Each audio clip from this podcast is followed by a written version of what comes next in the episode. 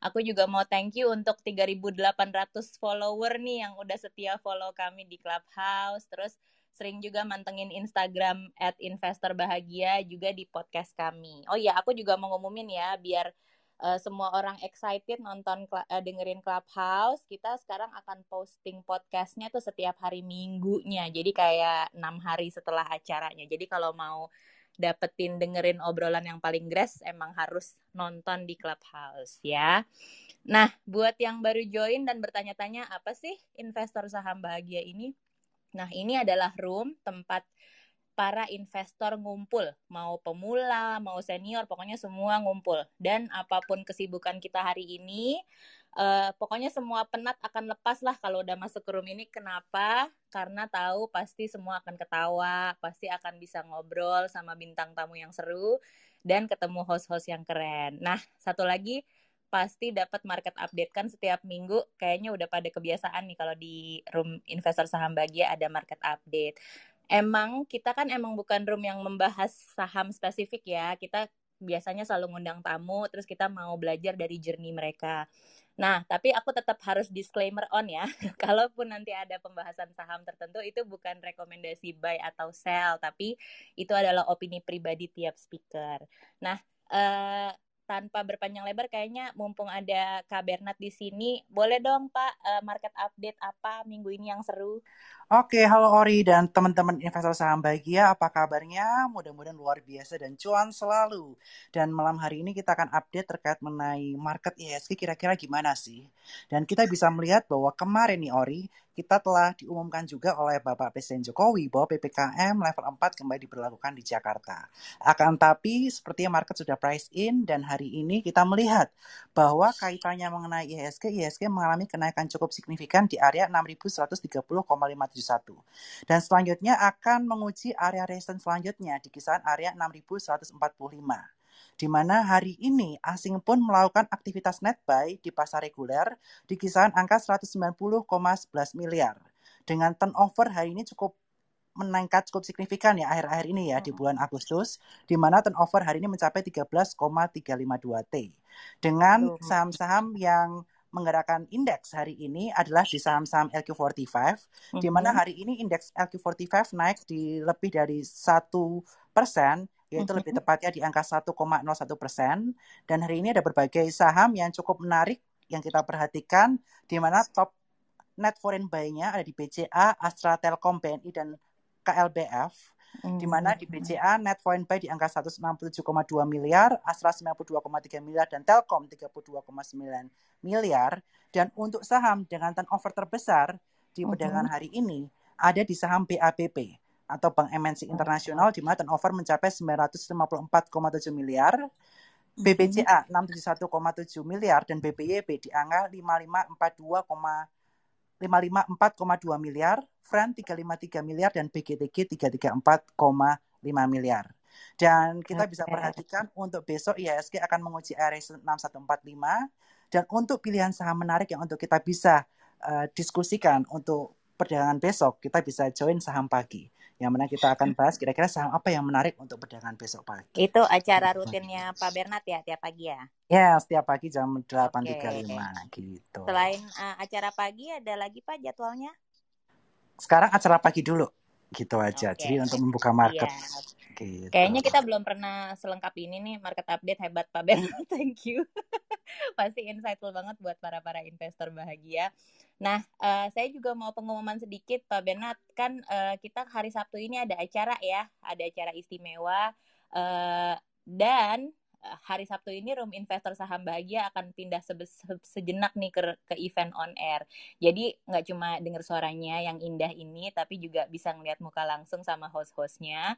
Karena kita tuh akan jadi bagian dari acara peluang berbagi bersama Sukor. Ini adalah acara charity kita mau ngajak investor bahagia semua untuk donate untuk gerakan Indonesia pasti sembuh. Nah, ini dananya akan dipakai untuk beli oksigen, obat, sama beli kebutuhan sehari-hari untuk orang yang kurang mampu. Misalnya paket sehat dan sembako untuk 14 hari karantina. Ini tentunya amat sangat penting di mana kita sekarang masih PPKM karena angka juga masih tinggi. Jadi uh, kayaknya berbagi itu akan menjadi hal yang menyenangkan. Seperti kata Pak Wudi kan, kalau kita berbagi itu kita akan uh, seperti kolam yang akan terus terisi airnya. Nah, uh, caranya gampang kalau mau ikut acara ini, kalau uh, mau ikut cukup donasi 250.000 uh, ke kita bisa .com nanti ada linknya di Instagram investor bahagia kalau 250 ribu nanti dapat seks dapat akses ke 6 sesi Sukor Masterclass. Nah, kalau donate 500 ribu, nanti dapat sesi investment klinik yang spesial.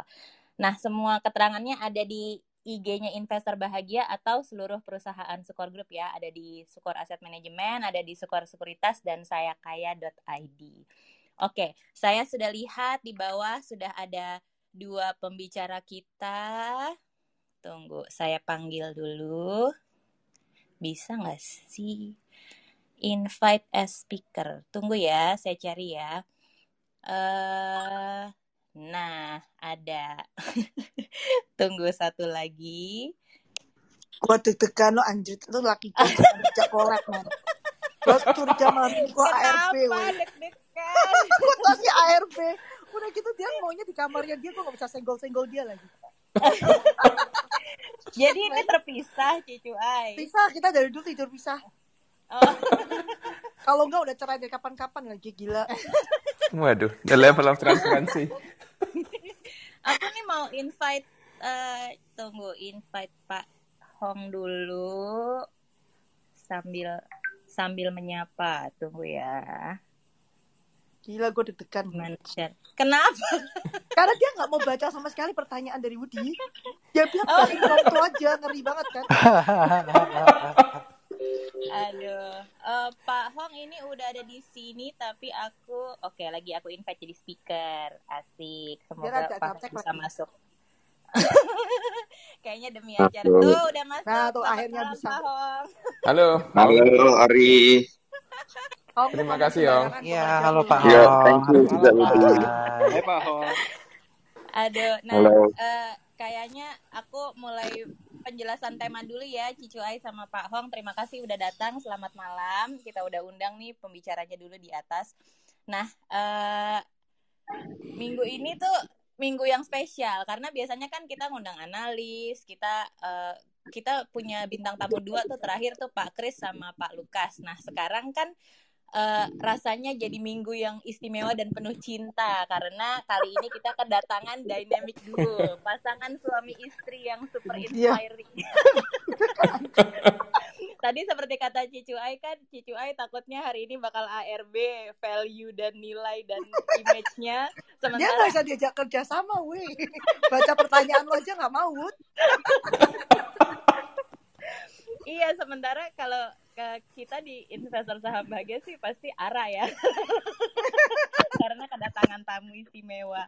Nah uh, kenapa kenapa kita poster sama temanya Lion King? Karena menurut kita uh, kedua tamu kita adalah King and Queen of the Jungle that we call pasar modal Indonesia dan perbankan. Nah, uh, kayaknya the Queen-nya needs no introduction ya karena kalau di Clubhouse uh, kayaknya Cicu Ai selalu ditunggu-tunggu kehadirannya uh, selalu rutin hadir di room saham lucu-lucu. Pokoknya kalau Cicu Ai kasih titah semua nggak bisa uh, dipaksa berpikir lah pokoknya. uh, omongannya tuh nggak pernah kaleng-kaleng, itu berandaskan pengalaman puluhan tahun. Kepribadiannya juga tegas tapi terbuka. Jadi orang tuh nggak pernah ragu untuk bertanya karena mereka tahu Cicu Ai always tells it as it is gitu dan uh, aku tuh nggak ragu manggil Cicu Ai itu clubhouse royalty lah.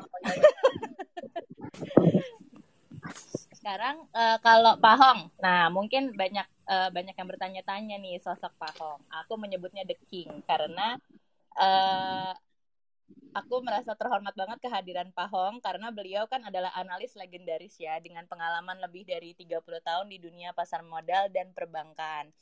Pak Hong ini terakhir menjabat sebagai analis itu di Nomura Indonesia ya Pak, sebagai head betul, betul. Nah, sekarang Pak Hong menjabat sebagai komisaris independen Permata Bank.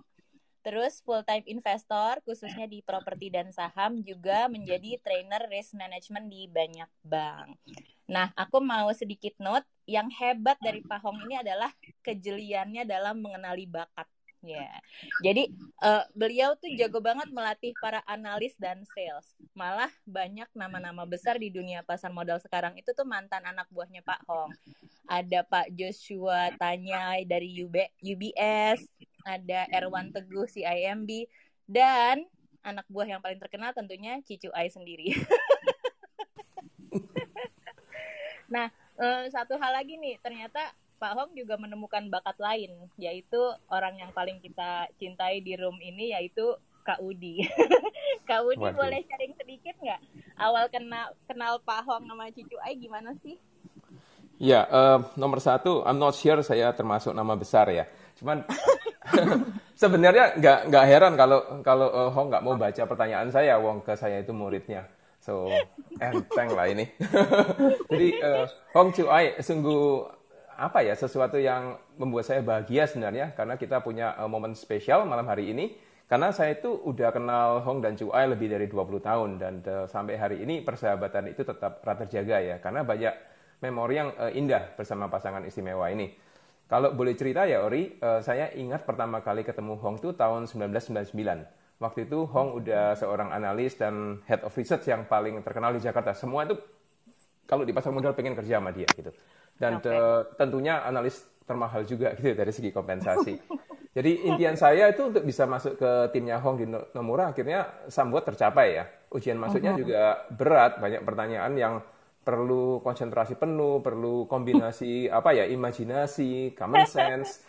Plus uh, saya pikir interviewnya udah beres, masih dikasih PR gitu yang harus diselesaikan. Besok di email balik ya. Waduh, semalaman saya berjibaku sama itu gitu. Dan uh, begitu bergabung di timnya Hong pace kerjanya begitu cepat super demanding. Misalnya okay. ya dalam urusan personal development saya disarankan untuk menyelesaikan kualifikasi CFA kalau bisa uh-huh. beres dalam tiga tahun gitu. Artinya nggak boleh gagal harus terus lulus ujian. Hong itu selalu bilang gini no no pressure ya no pressure. Tapi analis kita rata-rata lulus ujian tuh straight ya. Tiga tahun langsung lulus tanpa ngulang ya Oke, okay, I, I got the idea gitu. Dan uh, broking dan analisa saham ala Hong itu keren, pragmatis tapi melibatkan deep thinking, panci, differentiated, dan uh, satu hal lagi cuek banget dengan yang namanya konsensus. Itu yang saya uh, sangat kagum. Kalau yeah. cuek, uh, saya ingat pertama kali ketemu dia tuh di kantor Nomura waktu saya kerja buat Hong gitu. Jadi uh, kebayang lah, ini kantornya uh, bank investasi yang very Japanese, very zen, dead quiet uh -huh. gitu. Uh-huh. Tiba-tiba ada cewek yang masuk mampir ke meja saya, nanya, lagi nulis report apa? Terus dia tanya, dia tanya rekom rekomendasinya apa, tesisnya apa? Saya jawab dan uh, orang ini malah follow up nanya-nanya gitu beberapa pertanyaan yang menurut saya sangat tajam dan berkualitas. Jadi bahasa basinya level zero nggak tahu kenapa kok somehow saya ladenin terus gitu debatnya panjang lebar. Setelah itu,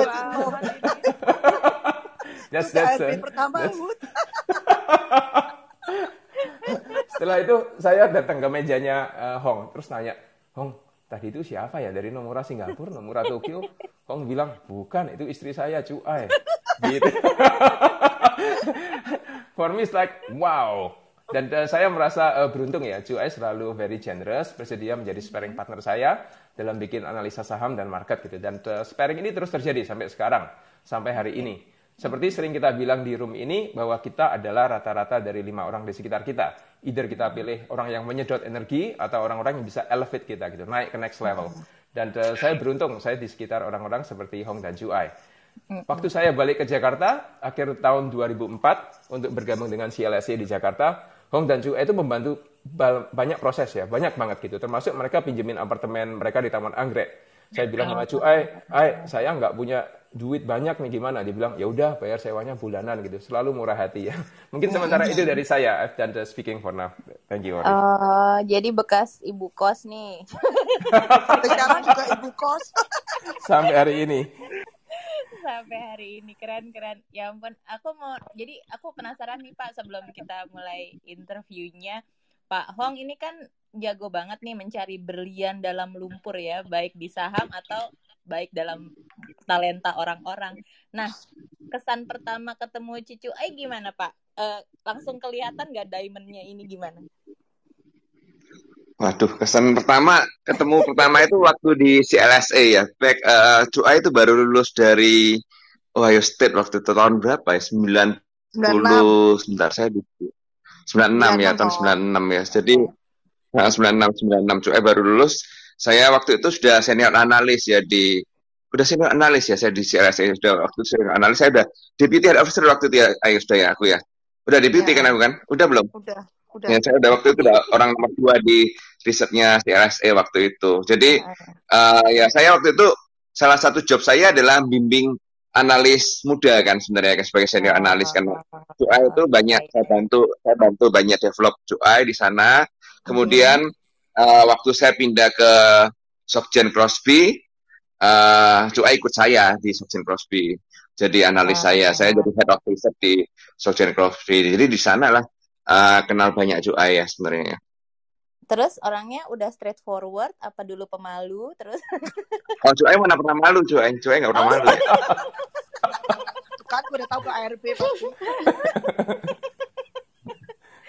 Oke, berarti sifat itu langsung langsung mempesona Pak Hong sehingga akhirnya bukan cuma jadi analis yang dibimbing tapi jadi istri yang jadi partner bareng-bareng ya. Oke, aku kayaknya ingin tertarik lebih dalam lagi dengar cerita-cerita dan kenangan masa lalu. Jadi aku mengundang Kak Udi deh untuk mulai pertanyaan-pertanyaannya.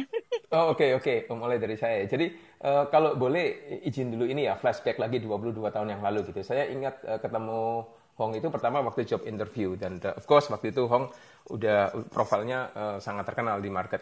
Saya bilang Hong kalau seandainya nih ya saya nggak diterima kerja sebagai analis dia mungkin kan mau ketemu lagi ya sulit gitu. Jadi mumpung ketemu saya mau nanya apa resep sukses karir di pasar modal. Saya ingat persis jawaban Hong waktu itu bilang gini, "Eh, harus berani berbeda, berani berpikir secara independen. Dan tentu untuk eh, bisa sampai ya pada berani berbeda itu kita harus bersedia bertanya dari sudut pandang yang berbeda pula gitu. Karena berani berbeda ini penting. Eh, kualitas hidup kita kita tahu berbanding secara proporsional dengan ketidakpastian yang bisa kita toleransi dalam hidup. Jadi kalau kita eh, rubah pertanyaannya, rubah jawabannya. Dengan spirit seperti ini mungkin izin kalau pertanyaannya agak tidak biasa ya, Hong. Mungkin eh, pertanyaan pertama saya adalah soal berani beda pendapat itu sendiri. Apa ini juga termasuk berani beda pendapat dengan istri gitu soal investasi? Jadi eh, sebenarnya banyak ya beda-beda. Kalau pendapat investasi banyak beda. Tapi kan sebenarnya kalau sekarang kita lihat, saya itu udah nggak banyak eh, di equity ya. Jadi kalau equity itu ya cuai yang ngurusin. Saya sudah sudah percaya sama cuai, dia di Jarvis kan. Jadi saya naruh uangnya saya di Jarvis. Saya mostly ya cuma apa sekarang my activity ya ngajar training buat risk management di bank. Kemudian eh, apa jadi komisaris di bank. Kemudian ya paling eh, ngurusin properti dikit itu takes very small of time ya. Jadi kan saya punya beberapa properti di sekitar Senopati sana disewa-sewakan gitu ya. Itu sedikit eh, ngambil banyak waktu saya. Jadi untuk inve- untuk investasi saham ya saya percaya sama cuy. Meskipun dalam investasi saya banyak berdebat, tapi kan kalau sudah di Jarvis ya saya ngikut aja udah gitu. Dan so far returnnya bagus ya sudah saya nggak komplain gitu sebenarnya. Tapi sebenarnya eh, beda pendapat banyak sama cuai. Cuma kan saya nggak nggak habis sekali. Saya bukan orang yang uh, up to date ke market sudah sekarang. Beda sama dulu 20 20 years ago saya update dengan market, tapi sekarang kan uh, kerjaan saya udah beda. Saya juga sudah mau, mau menurunkan adrenalin saya, nggak mau deg-degan terus gitu. Kalau dulu kan kerja di saham itu adrenalin tinggi kan sebenarnya kan. Uh, when I was an analyst, saya selalu ngomong, mungkin nggak tahu saya pernah cerita sama Budi juga mungkin bahwa by the year by the age of 40 saya mau apa semi retired saya mau semi retired adalah saya nggak mau under pressure lagi untuk nyari duit untuk apa gitu ya sudah punya duit cukup saya nggak ambisius kan saya bukan orang yang pengen jadi apa punya jadi apa punya lima triliun punya apa gitu punya dua triliun ya untuk disumbangkan gitu saya nggak pengen yang dua triliun jadi jadi saya nggak nggak punya ambisi itu ya pokoknya kalau uh, by the age of 40 saya mau uh, ngurangin adrenalin mau jaga kesehatan, lebih fokus ke kesehatan, enjoy life, ya sudah, yang sudah dapat ya sekarang, my priority sekarang adalah uh, menghindari apa yang sudah saya peroleh hilang. Itu yang sekarang uh, prioritas saya di Oke. investasi. Jadi saya selalu ngomong sama Cuai, uh, kalau Cuai sudah mulai agresif, saya ngomong, Ai, kita itu udah nggak miskin, Ai. yang paling aku worry itu adalah hilang semua itu cuy itu bolak balik saya ngomong sama cuy kalau cuy sudah mulai agresif saya bilang aku yang worry cuma satu kita itu sekarang dengan posisi finansial saya saya mau umur 100 tahun juga nggak akan habis duit saya gitu loh. Mau sampai umur 100 juga masih ada gitu. Orang dari passive income udah more than enough untuk cover everything gitu sebenarnya. Jadi saya bilang yang paling saya worry adalah apa yang sudah saya dapat ini hilang lagi saya nggak belum itu sebalikin lagi gitu loh jadi the the uh, filosofi investment saya sudah beda dengan kalau dulu mungkin waktu saya di jadi analis saya bisa 95% di equity itu at one time ya. Jadi semuanya di equity ya enggak apa-apa. Itu kan masih muda umur 30-an. Kalau hilang the, the whole thing ya saya masih ada 24 over years untuk ngejar ya paling pensiunnya dimundurin kan. Semi retirement dimundurin aja dari 40 mungkin jadi 50 gitu kan kalau kalau kayak gitu kan. Tapi begitu saya sudah get enough, saya pikir saya sudah bisa retire nicely dengan uang yang saya punya, saya berubah dari agresif menjadi lebih lebih konservatif ya. Sekarang mikirnya adalah gimana strateginya supaya nggak hilang, ya kan? Nah, kalau buat saya sekarang, kenapa tadi Udi juga sudah introduce bahwa uh, kenapa kok saya banyak properti? One of the reason saya sekarang sebenarnya cuma mikirnya cuma inflation. Saya saya bilang dengan dengan earning saya saya miliki sekarang, saya bisa hidup uh, dengan good lifestyle sekarang kan. Nah, kalau saya punya properti, properti kan adjusted for inflation. Jadi nanti 30-40 tahun lagi kalau misalkan saya umur panjang, itu saya juga masih bisa maintain the lifestyle yang similar lah. Mungkin nggak sama persis, saya nggak tahu bisa lebih bagus, bisa lebih jelek, tapi similar lifestyle. Jadi ini yang saya pikir yang saya mau preserve sekarang adalah maintaining lifestyle saya sehingga saya nggak harus nanti ketika umur 80 atau 90 kalau misalkan masih hidup itu harus menurunkan lifestyle saya nggak bisa ini nggak bisa itu nggak ada ini nggak ada itu. Nah itu yang saya nggak menghindari itu. Jadi prioritas saya sekarang investment adalah to preserve the apa purchasing power.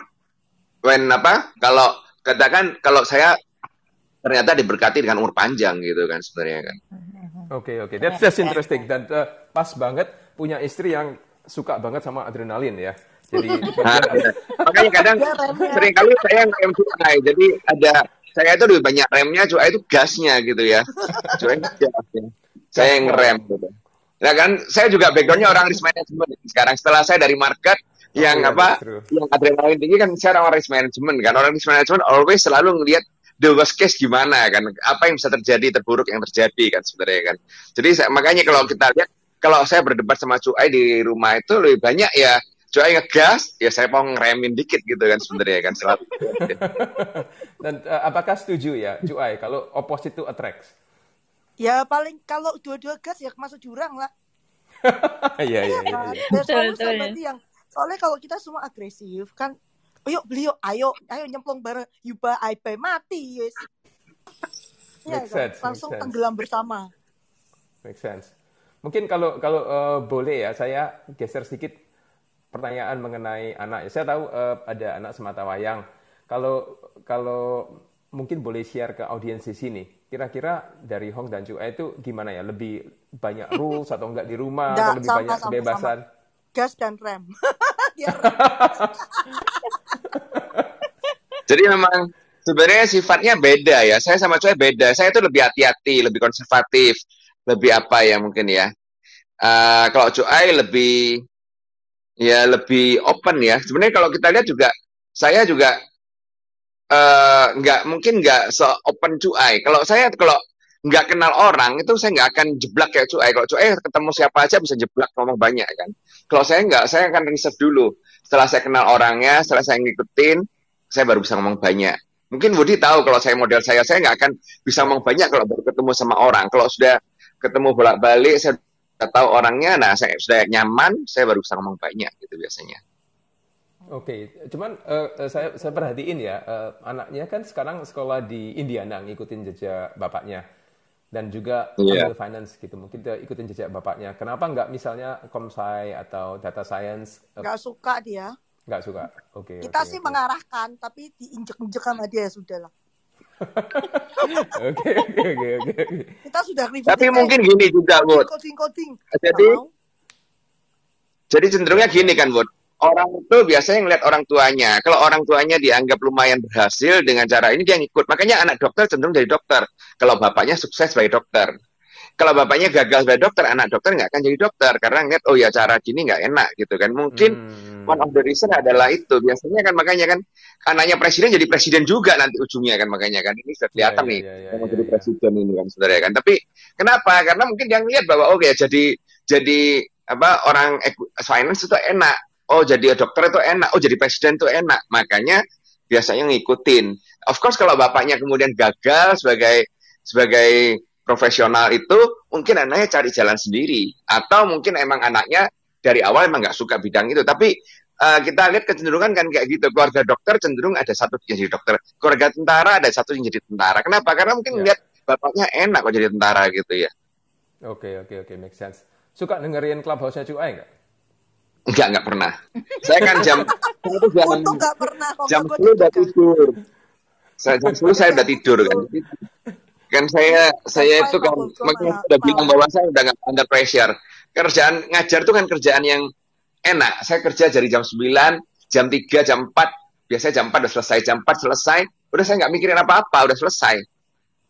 Udah nggak ada nggak ada pikiran apa-apa. Jadi yang agak tense itu kerjaan saya cuma ya jadi komisarisnya Bank Permata karena rapatnya bisa dari jam 9 sampai jam 9 malam gitu. Pernah saya pernah rapat jam 9 pagi sampai 9 malam gitu kan. Tapi kalau yang lainnya saya santai 9 sampai jam 3 jam 4 selesai, ya udah saya udah selesai udah nggak ngapa-ngapain lagi for the day gitu kan. Udah udah nganggur udah. Oke, okay, oke, okay, oke, okay, oke. Mungkin uh, kalau boleh ya Hong ya, pengen tanya juga soal ini. Tadi Ori kan ada ada mention bahwa ada kejelian memilih talent gitu uh, dari dari Hong ya. Rahasianya apa kalau boleh dan uh, mana yang lebih penting kecerdasan atau karakter? Dan uh, kalau hari ini saya tanya pertanyaan yang sama dengan 22 tahun yang lalu ya, tips untuk karir yang berhasil di pasar modal. Misalnya anaknya Hong tanya gitu, apakah jawabannya masih sama yaitu harus berani beda? tetap ya saya rasa berani beda itu masih tetap sama tapi saya bilang uh, kadang-kadang kita harus oportunis juga kan sebenarnya kan. Uh, contohnya gini ya. Uh, kita tahu bahwa market itu mainly driven ya mungkin in the medium term lah six month to one year itu mainly driven by liquidity kan sebenarnya kan. Kalau kita ngomong sekarang orang pakai teriak-teriak kok stock market nggak ikuti fundamental? Ekonominya nyungsep tapi stock marketnya masih relatively doing well. Saya nggak ngomong doing extremely well tapi relatively doing well. Nggak menunjukkan bahwa ekonomi sudah uh, porak-poranda ini sebenarnya kan. Kenapa kok bisa kayak gitu? Sebenarnya simple. Uh, market itu in the medium term itu driven by liquidity. Yang paling penting itu liquidity. Jadi makanya waktu kemarin Fed uh, cetak duit itu kan bulan Maret tahun lalu ya, ya, ya saya udah bilang sama Cuk, ini stock market opportunity ini pasti stock market terbang. Begitu liquidity diinjak itu pasti stock market terbang. Jadi kena banyak banyak orang analis whatever yang terlalu fundamental, terlalu nggak bisa nggak bisa lihat oportunis perubahan itu ya. Jadi wah ini fundamentalnya kan jelek, ini fundamentalnya jelek apa macam-macam, tapi nggak bisa ngeliat bahwa flow yang paling utama adalah liquidity. Jadi saya bilang banyak banyak orang yang mungkin kurang street smart ya. Street smart itu yang saya bilang yang yang penting adalah street smart. Kamu bisa baca keadaan, bisa ngeliat opportunity, di sana kamu bisa mengadjust posisi kamu sebenarnya. Nggak harus nggak harus jadi gini loh. Kalaupun saya nggak suka suatu saham, mungkin saham itu katakan apa jelek, tapi liquidity-nya bagus ya kemungkinan masih bisa naik sebenarnya gitu loh. Ya jadi nggak hmm. nggak harus bahwa wah ini ekonomi jelek pasti saham turun. Lihat dulu apa uh, drivernya. Drivernya market sebenarnya liquidity. Nah, kedua saya bilang tadi harus berani beda. Ya betul memang terutama kalau kita lihat kan sebenarnya nah ini simpel nih ya. Jadi uh, saya percaya bahwa a successful investor in the long run itu sering kali harus contrarian. Ya, contrarian kenapa? Karena ketika semua orang suka suatu saham, itu biasanya suatu saham sudah mahal udah. Next ya tinggal turun sebenarnya. Kalau orang belum nggak suka, mungkin next naik atau kita menemukan lebih awal. Ya mungkin kayak mungkin kayak Warren Buffett waktu menemukan BYD apa berapa tahun yang lalu mungkin ya sudah sudah berapa tahun beberapa tahun yang lalu itu kan belum banyak orang yang tahu BYD kan sebenarnya kan kemudian BYD sukses nah sekarang malahan dia punya sistem teknologi baterai baru yang bakal merevolusionis katanya merevolusionis apa uh, electric vehicle kan sebenarnya. Nah itu kayak gitu kayak gitu. Jadi saya pikir sebelum orang menemukan kita harus menemukan. Kalau semua orang sudah ngomong oh BYD bagus atau Tesla bagus, Apple bagus ya sudah telat deh. Ya, jadi ya, ya. kita makanya saya bilang kita nggak boleh ngikutin konsensus semua ketika semua orang sudah tahu ya sudah telat value-nya udah sebenarnya. Jadi saya bilang tetap uh, bi, apa berani berbeda dari konsensus itu tetap harus ada saya bilang kemudian street smart street smart itu maksudnya apa ya kita bisa mengejas, nggak nggak dogmatis ya. Jadi banyak orang dogmatis kan. Pokoknya kalau PI sekian nggak bisa dibeli gitu kan. Kok apa ini? Nah sebenarnya kita lihat ada nggak foundation dasarnya kenapa PI-nya nggak seperti yang teorinya itu kan sebenarnya kan. Jadi saya pikir uh, pragmatisme yang banyak hilang dari banyak orang-orang ya sebenarnya. Jadi terlalu dogmatis gitu ya saya ya. Nah terus saya juga uh, biasanya kan saya nuntut analis saya itu uh, kreatif thinkingnya nggak nggak apa nggak bisa punya logik yang jalan gitu ya. Jadi logiknya jalan, kreatif thinkingnya nggak nggak nggak itu. Makanya nggak nggak ngikutin orang aja ngomong apa pokoknya kita ngikut. Kan banyak orang kalau kita lihat ya ini waktu saya jadi analis banyak analis tuh bikin report dengan melihat reportnya orang lain kan. Jadi misalkan orang Nomura lihat reportnya UBS yeah. dulu.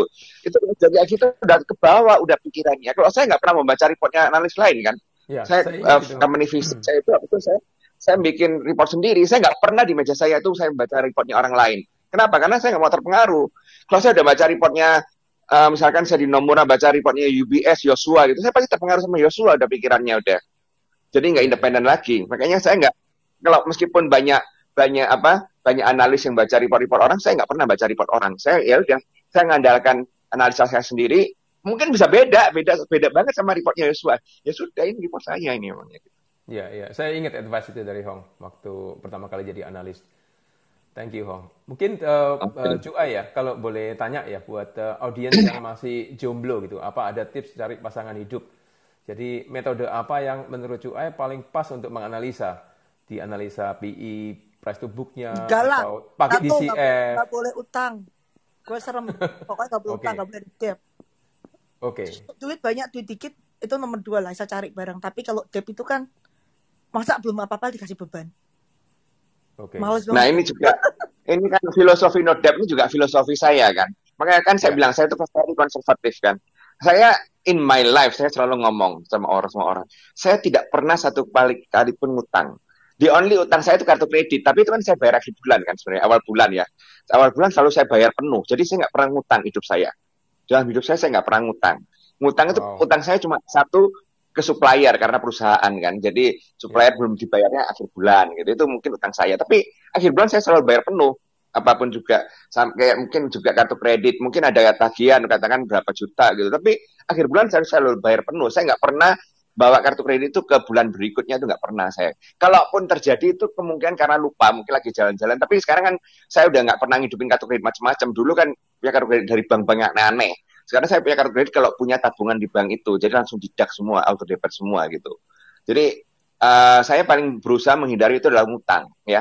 Saya makanya saya kemarin ngomong sama Cuai, uh, kalau kita banyak utang sekarang ini waktu waktu apa corona ini, apalagi bisnisnya kemudian di apa di uh, apa restoran, hotel yang kayak gitu yang terpengaruh covid pasti stres pasti. Utangnya jalan terus. Tapi kalau saya punya bisnis Uh, kayak sekarang kos-kosan saya, kos-kosan saya sekarang mungkin occupied cuma 30-40 persen karena orang-orang pada work from home nggak mau ngekos kan. Kalau kosan daerah Senopati kan pasti orang-orang kerja di CBD, ya enggak. Ya. Rumahnya mungkin Tangerang di mana saya nggak ngerti gitu kan. Nah tapi kalau ya. sekarang dengan kayak gini kan berarti kan uh, mereka nggak ada kebutuhan untuk kos dekat sama kantor karena mereka nggak ngantor, ya kan. Okay, nah itu okay. tapi saya nggak pusing juga. Ya revenue kurang ya sudah, so what gitu kan. Coba kalau saya itu bangunnya pakai utang pasti iya. pusing sekarang. Stresnya betul nggak? Ditagi cicilan, ditagi bunga, pasti pusing. Jadi saya selalu nekan ke Joa itu gini satu bahwa saya itu nggak ambisius saya. Saya dari awal saya selalu ngomong, saya nggak ambisius, saya nggak pengen macam-macam jadi kaya super kaya macam-macam. Pokoknya yang penting saya sudah bisa cukup hidupnya nyaman, udah that's it gitu loh. Saya nggak saya nggak mau apa mengorbankan ini terus habis itu comfort zone saya yang ada itu hilang jadinya akhirnya. Cuma boleh nah, kan, sama suami sih. Kalau jadi kalau sama suami boleh lah ya. Gak dibayar. Terus dia suka amnesia, dia suka lupa. Wah ini NPA-nya udah banyak udah cuy ini. Tapi cuy, eh, ngaj ngajarin anak perlu due diligence gak? Atau kalau mau cari pasangan hidup atau buy first, Karena investigate later? Gua yang sortir, pasti nggak lewat. Bahaya. Oke, okay. thank you. Aduh, seru banget. Kayaknya aku kebayang waktu muda berarti Pak Hong bilang, Cicu Ai, saya tidak butuh macam-macam, saya hanya butuh kamu. Iya. Yeah. Enggak, enggak, enggak. Oh, boro-boro enggak bakal. Oh, enggak gitu. Enggak, enggak saya enggak orang romantis kok saya. Enggak, kita saya itu orang rasional. dari dulu kita start with a friendship ya jadi kita temenan mm -hmm.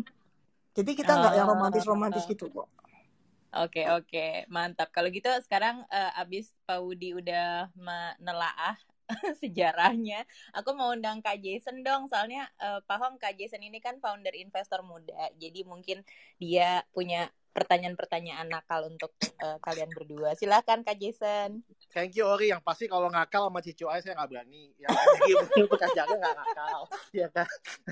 jadi ya mungkin uh, tadi kan bahas banyak ya sama Pak Uri tentang bagaimana cara mengatur investasi secara pasangan. Jadi uh, saya juga suka dengerin klub Cicu Ai dan Cicu Ai kalau jelasin saham juga penuh high conviction dan jadi mungkin pertanyaannya malam ini saya akan nanya ke Cicu Ai dan Pak Hong tapi mungkin dari Cicu Ai dulu. Mungkin kalau Pak Hong ikut saham Cicu Ai, kira-kira Pak Hong itu cocoknya saham apa Cicu Ai? BCA lah, steady. Oh BCA ya.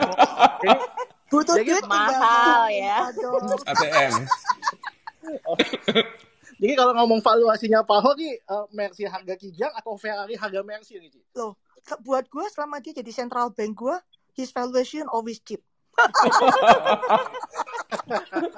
Yang penting kerjaan di central bank. Oke, sekarang saya ganti ya, gantian ke Pak Hong. Kalau Pak Hong, uh, kalau Cicu Ai itu saham, kira-kira saham apa yang paling cocok gambarin Cicu Ai? Waduh, saya nggak ngikutin saham sekarang ini sudah nih. Mungkin saham saham teknologi ya. Cuai itu kan orangnya, nah saya kalau cerita ya Cuai itu ya. Cuai itu pertama-tama saya jadi cerita bahwa Cuai itu lebih risk taker, jadi high beta jadinya saya pikir ya. Jadi uh, kalau makanya di rumah harus ada remnya juga. Ya remnya saya sebenarnya saya lebih banyak bersifat ngerem cuai sebenarnya. Jadi uh, mungkin lebih risky. Kemudian orang kalau dari sudut orang cuai itu orang yang fashionable. Nah ini beda sama saya. Kalau saya kalau lari pagi itu kan pernah kan lari pagi. Ini cuai mau tahu nih kalau lari pagi di Sudirman. lari pagi. Eh, enggak apa-apa. Lari pagi itu ya cuai ya pakai gadgetnya macam-macam di sini di tangan lengan kiri lengan kanan macam-macam baru 100 meter udah ngerasakan capek udah saya bilang. Lu itu penampilan gayanya nggak karu-karuan tapi nggak ada prestasi aku bilang. Ah kalau saya kan saya simpel-simpel aja kan. Saya bisa lari 5 km 10 km juga kuat gitu nggak berhenti kan. Soalnya 100 meter 200 meter udah sudah berhenti capek udah. Jalan pelan larinya pelan-pelan tinggal tinggal pelan-pelan. Nah ini kalau saya bilang lihat cuai itu very fashion. Jadi ngikutin tren jadi makanya saya bilang mungkin mirip sama teknologi mungkin ya. Jadi uh, ada fashion sepeda, ikut sepeda. Ada fashion lari, ikut lari. Ada fashion apa lagi? Diving, ikut diving. Jadi dia very fashion. Kalau saya enggak, saya saya dari dulu dari 15 years ago saya itu olahraga elliptical ya mungkin kalau yang biasa nge-gym tahu elliptical cross trainer ya.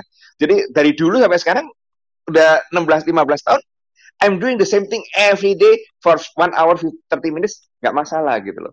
Jadi saya itu bisa mengatasi rasa boring. Kalau cuai nggak, cuai model orang yang cepat bosan, cepat apa nanti model yang gym-gym apa yang uh, apa boxing-boxing itu apa namanya ai itu ai. Sing bela diri itu apa namanya ai? Apa? Muay Thai. Muay Thai. Muay Thai ikut Muay Thai lagi rame Muay Thai ya itu saya bilang. Makanya apa? Uh, kalau cuai itu ya mungkin mirip-mirip saham-saham teknologi gitu loh ya uh, terus berevolusi. Kalau saya mungkin lebih banyak yang old fashion ya, mungkin kayak BCA gitu old fashion gitu ya. Jadi kita uh, adjust adjust tapi tetap apa? Uh, kalau saya lebih banyak ya functional lah pokoknya lah.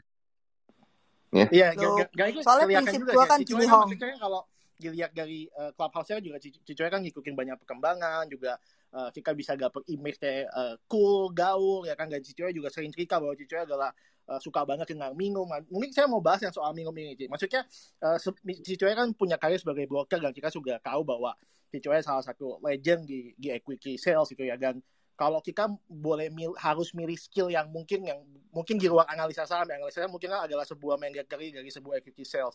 Nah, kalau kita harus punya skill di luar yang berbau teknis atau akademis, misalnya uh, harus bisa golf, harus bisa minum, harus bisa uh, uh, smoking harus bisa apa? Kira-kira skill apa sih yang dibukin sama broker yang kalau kerja buat gue ya harus bisa minum lah itu wajib. Jadi kalau nggak bisa minum jadi nggak mungkin bisa masuk tim CCA ya? Begitu gak bisa. my, awal my, my, lu tapi saya nggak minum saya.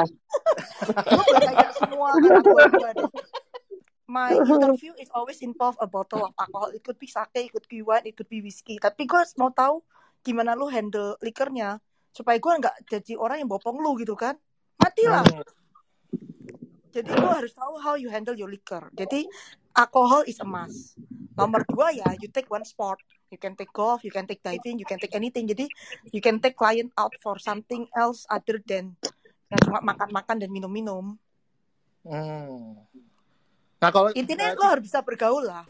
Menurutku skill yang paling penting kalau jadi sales ya bergaul ya. Lo satu sales handle 100 klien gitu loh. Modelnya macam-macam kan. Lo bisa adapt gitu. Lo begitu lihat orang lo bisa baca ini orang tuh gimana. Lo masih gimana. Lo kalau orangnya itu misalnya sukanya value investor, lo paksa beli yang mahal ya nggak bakal ada orderan. Ya lo terpaksa menyesuaikan. Ya wes lo pilih dia yang value-value pokoknya orderan turun ya nggak. Terus kalau lu memang ini orang yang sukanya yang growth yang kenceng yang pakai bandar homologi ya sudah kasih barang-barang kayak gitu pokoknya anything ke uh, apa seribu jalan menuju Roma yang penting orderan turun. Kita kan sales. Kita praktikal aja yang penting dapat order kan? Oke. Okay. gak usah ngomong nah, kan gitu. Jadi kan kalau si cowok kan memang kita juga uh, sama-sama uh, mengakui bahwa ya kaki yang mungkin kaki paham pernah bilang kita juga harus quick smart pintar lapangan. Cuma mm -hmm. uh, bagaimana yang konteks yang Cicu bilang bahwa kita harus pintar bergaul di tengah industri uh, broker yang sekarang banyaknya ke robo advisor. Nah mungkin saya mau bahas nah, sedikit kan, kan banyak broker pakai robo advisor nggak ada nggak ada salesnya nggak apakah uh, social skill masih dibukuin nih Ci. Di tengah. Of course dong. Sekarang kan robo advisor itu sebenarnya kan nggak bisa suggest you yang yang kayak my husband bilang street smart itu. Robotnya obviously nggak street smart gitu kan. Itu kan program. Jadi you have to you have to give something yang beyond that kan. Pokoknya di kantorku bilang pokoknya kalau lu nggak bisa beat Bloomberg gaji lu mentok di Bloomberg punya harga. Jadi kalau lu mau dibayar di harga lebih tinggi dari Bloomberg you have to beat Bloomberg. Kalau nggak gue hire Bloomberg aja. Hmm. Oke okay.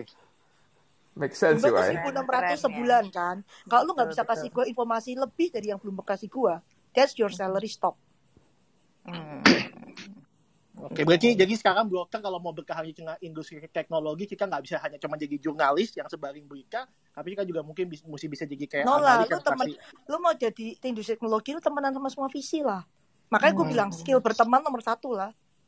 Lu temenan sama orang yang invest di teknologi kan, jadi lu tahu what's new, what's next, what hot. Gitu. Gue hmm. juga temenan sama orang visi, gue juga bu bukan orang visi kan, gue juga berteman dengan orang fisik supaya gue tahu. Oke. Oke, oke. Nah, kan kita mungkin ngomongin soal resiko nih Cicu Lagi kan kalau dari Pak Hong uh, ceritanya pas muda uh, Pak Hong agresif mem memasuki usia 40 resikonya mulai diturunkan dengan dia nggak pernah agresif lah dia agresifnya selalu calculated kok Hong is always okay. very safe that's why I marry him nah kalau dalam konteks pasangan ini Apakah kalau huh? kita misalnya say saya pasangan terus misalnya saya dan istri umurnya mungkin sudah di atas 40, apakah seharusnya kita resikonya semakin enggak atau dikombinasi aja misalnya istri agresif, suami pasif atau aku kira-kira ada pola yang lebih baik nggak dari itu misalnya? Ya, kalau aku sih menurutku pasangan harus diversified ya. Kalau lu put everything one basket, kalau satu collab, collab semua kan. Menurutku ya, itu aku bisa bener bisa salah kan. Tapi menurutku harus diversified sih nggak tahu soalnya aku merasa kalau gue at least ya kalau gue lost ya gue tahu my husband kan bail me out gitu aja agak saya ya. gue tahu tapi gue mainnya juga nggak banyak karena gue juga ngukur sampai amount yang Hong bisa bail me out yang nggak yang bail me out paling diomelinya cuma sebulan gitu kan nggak lebih dari sebulan. Jason yang soal standar Bloomberg itu bener sih. Kadang-kadang kalau baca baca ulasan uh, analis atau sales broker tuh kadang-kadang kita bingung gitu. Maksudnya uh, mungkin berpikir cuma dia yang punya Bloomberg atau gimana gitu ya. That's a very very superficial. I think uh, kalau lu nggak bisa lebih dari Bloomberg ya jangan dibayar lebih mahal dari Bloomberg ya nggak Exactly, ya. Yeah. Betul betul. Nih seru banget Kak Jason tadi uh, sedikit mancing-mancing karena dia baru pasangan baru ya, baru menikah ya Kak Jason. Oh, ya. pantesan. diversify, diversify. Siap ya, gas juga diversify. Bininya nggak kerja di market kan? Enggak, enggak. Ciwudi juga bininya nggak di market kan? Iya, enggak. Iya, iya, iya. Ya. Berarti, oke. Okay. Sekarang setelah uh, sesi curhatan Jason terselubung, saya mau ngundang Pak Bernard nih. Nah, soalnya Pak Bernard di, di antara uh, host-host kita ini kan ada sebagian yang udah menikah, ada sebagian yang masih jomblo. Nah, eh, aku Kak Irwin sama Pak Bernard kan ini eh, hei. yang masih lajang-lajang. Jadi Irwin enggak Enggak, Irwin, enggak, Irwin, enggak. Kak, Kak, Bernard di eh, apa ditanyain rahasia dapat pasangan seperti Pak Hong tuh dan Cicu Ai kayak gimana? Iya nih, aku tuh orangnya takut komitmen nih. Nih, makanya aku pengen tanya banget nih ke Pak Hong. Gimana sih Pak Hong ini awal mulanya bisa menjalin hubungan sama Cicu Ai hingga akhirnya memutuskan menikah? Dan apa yang membuat Pak Hong ini berani komitmen dengan Cicu Ai untuk menjalin hubungan seumur hidupnya? Gimana nih Pak Hong? No choice ya, Hong ya.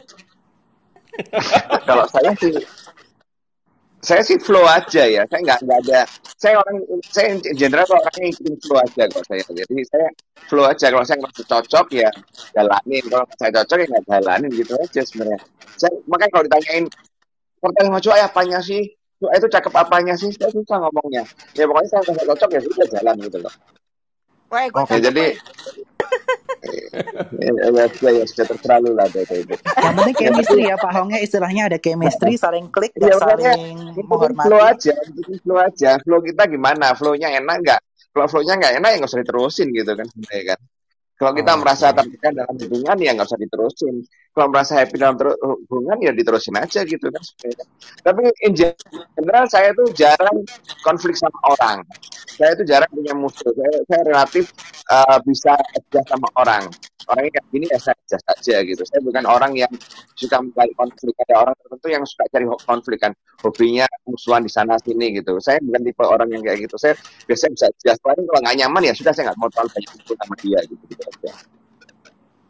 Oke, intinya cari yang nyaman ya Pak ya.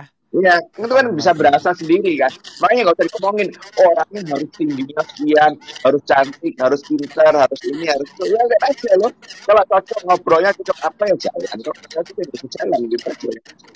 Ya, ya, ya, agree nih. Cicu Ai setuju ya Cicu ya? Hmm, kalau gue yang cari perasaan yang secure. Kan gue high risk, jadi gue perlu security. Oke, Iya, iya, iya. pas lah saling melengkapi. Pak Hong butuh kenyamanan, Cicu Ai butuh security, dan ini saling melengkapi. Nah, Cicu Ai, aku gantian tanya ke Cicu Ai nih.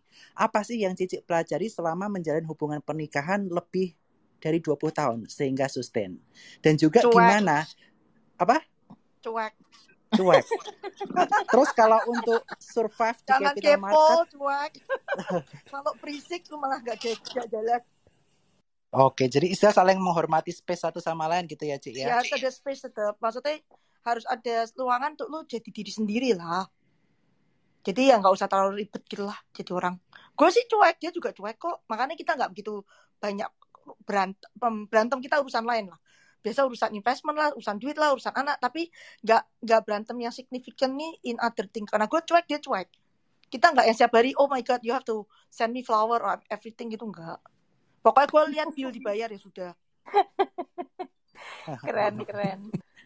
Itu Kalau saya untuk sambil catat nih saya beri catat ya. Ori kan juga lagi so- jomblo Iya, gue gue nggak gitu ribet. Pokoknya gue bilang sama Hong, uang sekolah, semua rumah itu jatah lu gitu kan. Shoppingan gue, gue bayar sendiri nggak apa-apa. Cuma ya jujur, gue kan suka shopping kan. Hong bilang gue akhiri. Kadang kredit card gue suka mentok. Ya kalau mentok utang dia lah ya. Tolong bayarin dulu. Bagus.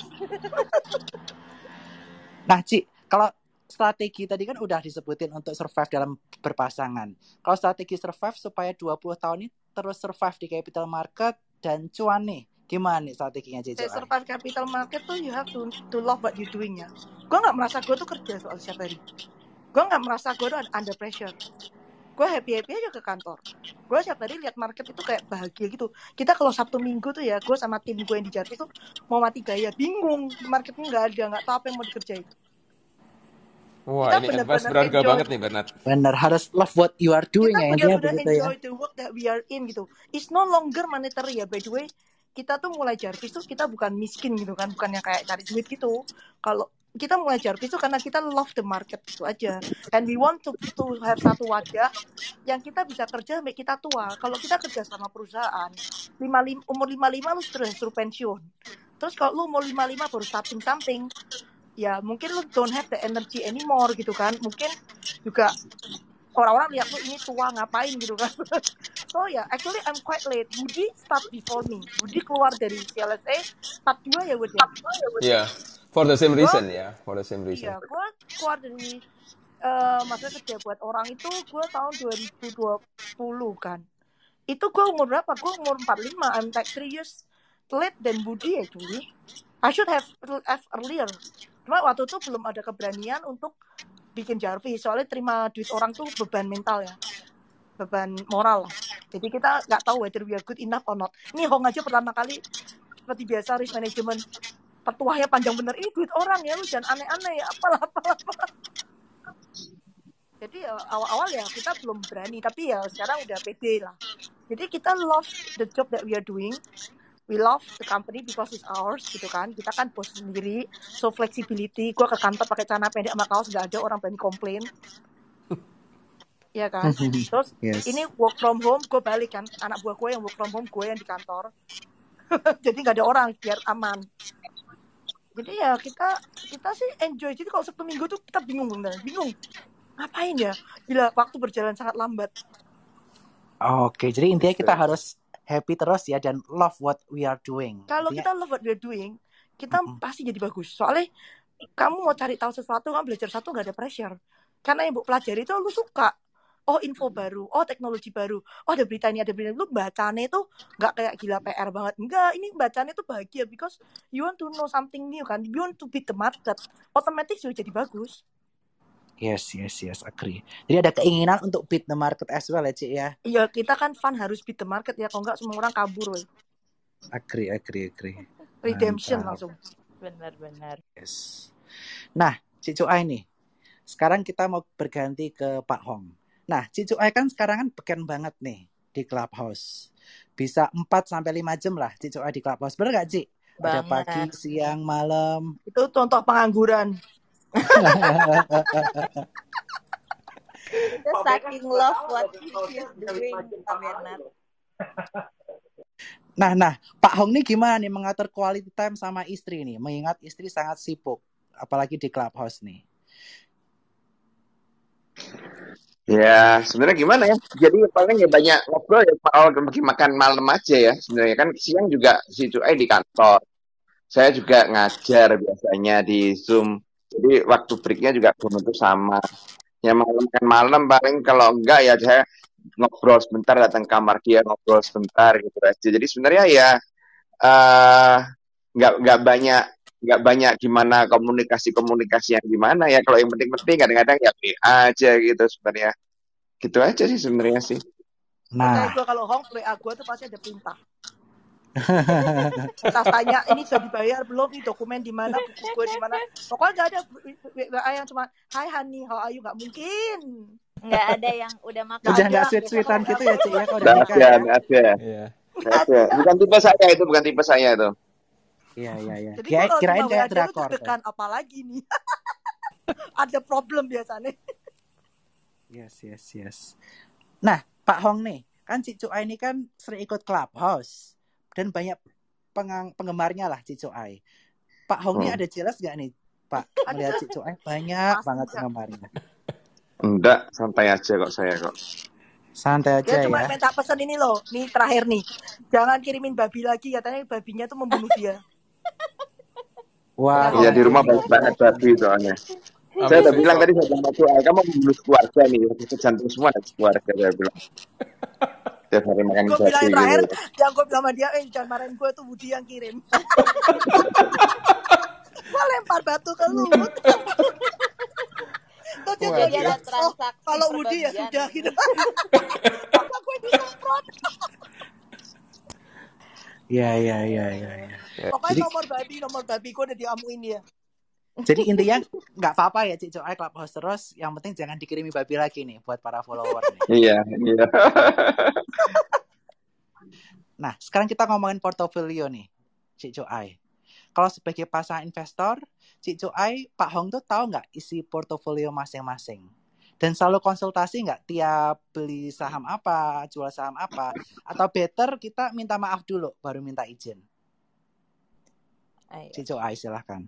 si Hong nggak bakal tahu lah Hong dia nggak main saham Oh, Oh. ya, ya, ya, ya. Jadi nggak tahu portonya Cik Cuai, Pak Hong? nggak tahu enggak saya udah nggak Saya kan udah tahu mungkin sejak 2010 ya praktis saya sudah nggak ikutin market lagi udah saya. Saya udah sibuk dengan kerjaan saya sendiri, udah dari jam saya jam 9 sampai jam 3, jam 4, ya udah saya nggak ikutin market. Makanya kan Wah. saya terakhir mungkin masuk ke media itu masuk ke konten macam-macam terakhir 2008 mungkin saya terakhir mungkin ya. Setelah 2008 saya sudah berusaha menghindari media karena saya nggak mau ditanya media tapi saya harus buat preparation lagi cari berita cari apa macam komentar itu saya udah nggak mau lagi udah. Saya udah nggak mau uh, itu lagi sibuk di sana lagi market lagi. Ya udah saya udah punya live sendiri ya saya udah nggak nggak ini saya selalu ngomong gini I never saya pernah di market ya ini ini sementara mungkin uh, si Budi tahu kan 2006 Ya. itu si LSE mau meng-hire saya kembali Budi mungkin tahu waktu itu ya Budi ya Tahu, tahu, tahu. aku dipanggil Swantara kan waktu itu kan. Terus waktu itu Swantara bilang mau balik ke CLSE enggak? Saya sudah keluar. Jadi saya 2001 keluar dari Nomura kan saya waktu itu kan zaman saya ini korban September 11. Jadi waktu September 11 Nomura making big loss di, di di trading terus harus tutup office kan mulai kan tutup office Indonesia office was the weakest office dalam revenue karena Indonesia kan jelek waktu itu dianggap sampah kan sama investor kan dulu kan. Nah udah akhirnya saya apa eh eh, di retrench sama Nomura, sudah mulai kerja sendiri, mulai consulting, mulai ngajar. 2005 saya mulai punya bisnis risk management yang sertifikasi bank. Nah waktu itu eh, Swantara, waktu si Wilianto pergi ke Wilianto waktu itu ke mana? Ke Nomura ya kalau nggak salah dari dari CLSA ya. Iya, Iya betul ya, betul ya. Betul. Nah, Wilianto ke Nomura, si Swan manggil saya, mau rejoin market enggak? Terus saya bilang sama Swan, saya bilang saya opportunity cost-nya besar karena saya dari bisnis saya sendiri sudah penghasilannya udah lumayan. Kalau kamu nggak ganti lebih dari ini ya ngapain? Saya bilang kalau kamu ganti cuma segini, saya udah rusty, saya udah nggak di market berapa tahun waktu itu sudah lima tahun tahun saya bilang.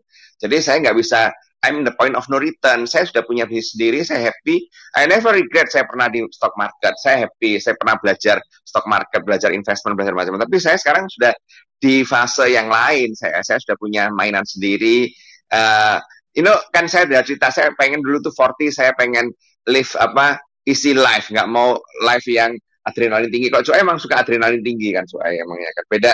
Kan kita udah cerita, saya gas sama rem kan. Kalau saya always bahwa saya pengen suatu ketika saya adrenalinnya saya dikurangin, saya nggak mau terlalu apa diforsir, nggak mau stres, nggak mau macam-macam. Nah, ketika eh, apa eh, ditawarin Swan, saya bilang saya nggak pernah itu, tapi rasanya saya sudah in the point of no return, saya nggak bisa kembali lagi. Saya sudah punya jalan sendiri, saya punya bisnis sendiri, saya sudah punya klien, saya sudah punya macam-macam. Kalau saya ninggalin semua ini, restarting lagi di sana, udah males udah rasanya, udah nggak mau nggak mau apa, udah nggak mau lagi. Saya udah melanjutkan kerjaan apa restarting lagi gitu. Saya sudah quite happy with my life. Ya sudah loh, saya bilang eh ya saya nggak bisa, emang nggak bisa balik market lagi udah waktu itu.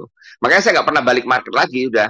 Setelah ditawarin eh Swantara itu ya sudah selesai. Saya emang saya sebenarnya nggak pernah punya intention balik market lagi udah. Kalau saya ditawarin tahun 2002, 2003, 2004 mungkin saya masih balik mungkin. Tapi karena saya ditawarinnya sudah 2006, 2006 baru marketnya mulai booming, saya sudah nggak punya intensi kembali lagi udah.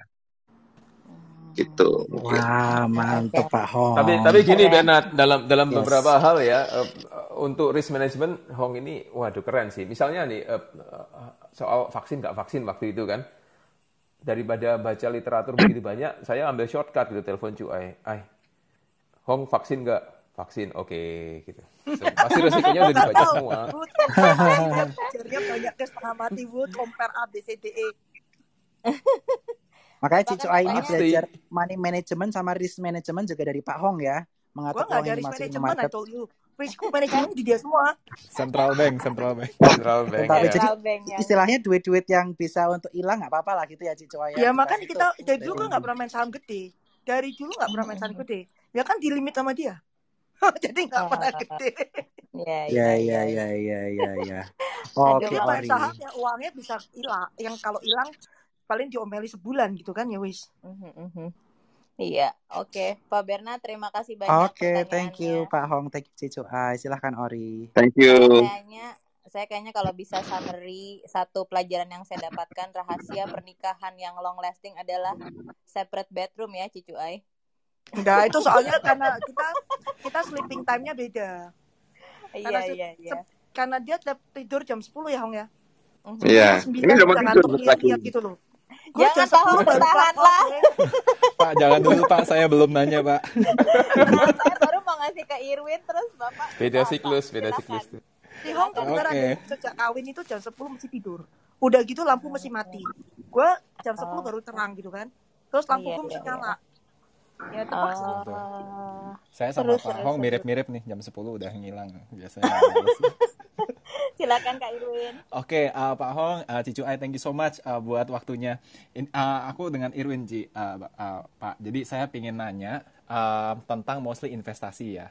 Uh, seperti kita tahu kan kita semua di sini uh, because we love what we're doing gitu. Kita suka about investment dan kita juga suka uh, punya wadah buat uh, express our our love towards what we do.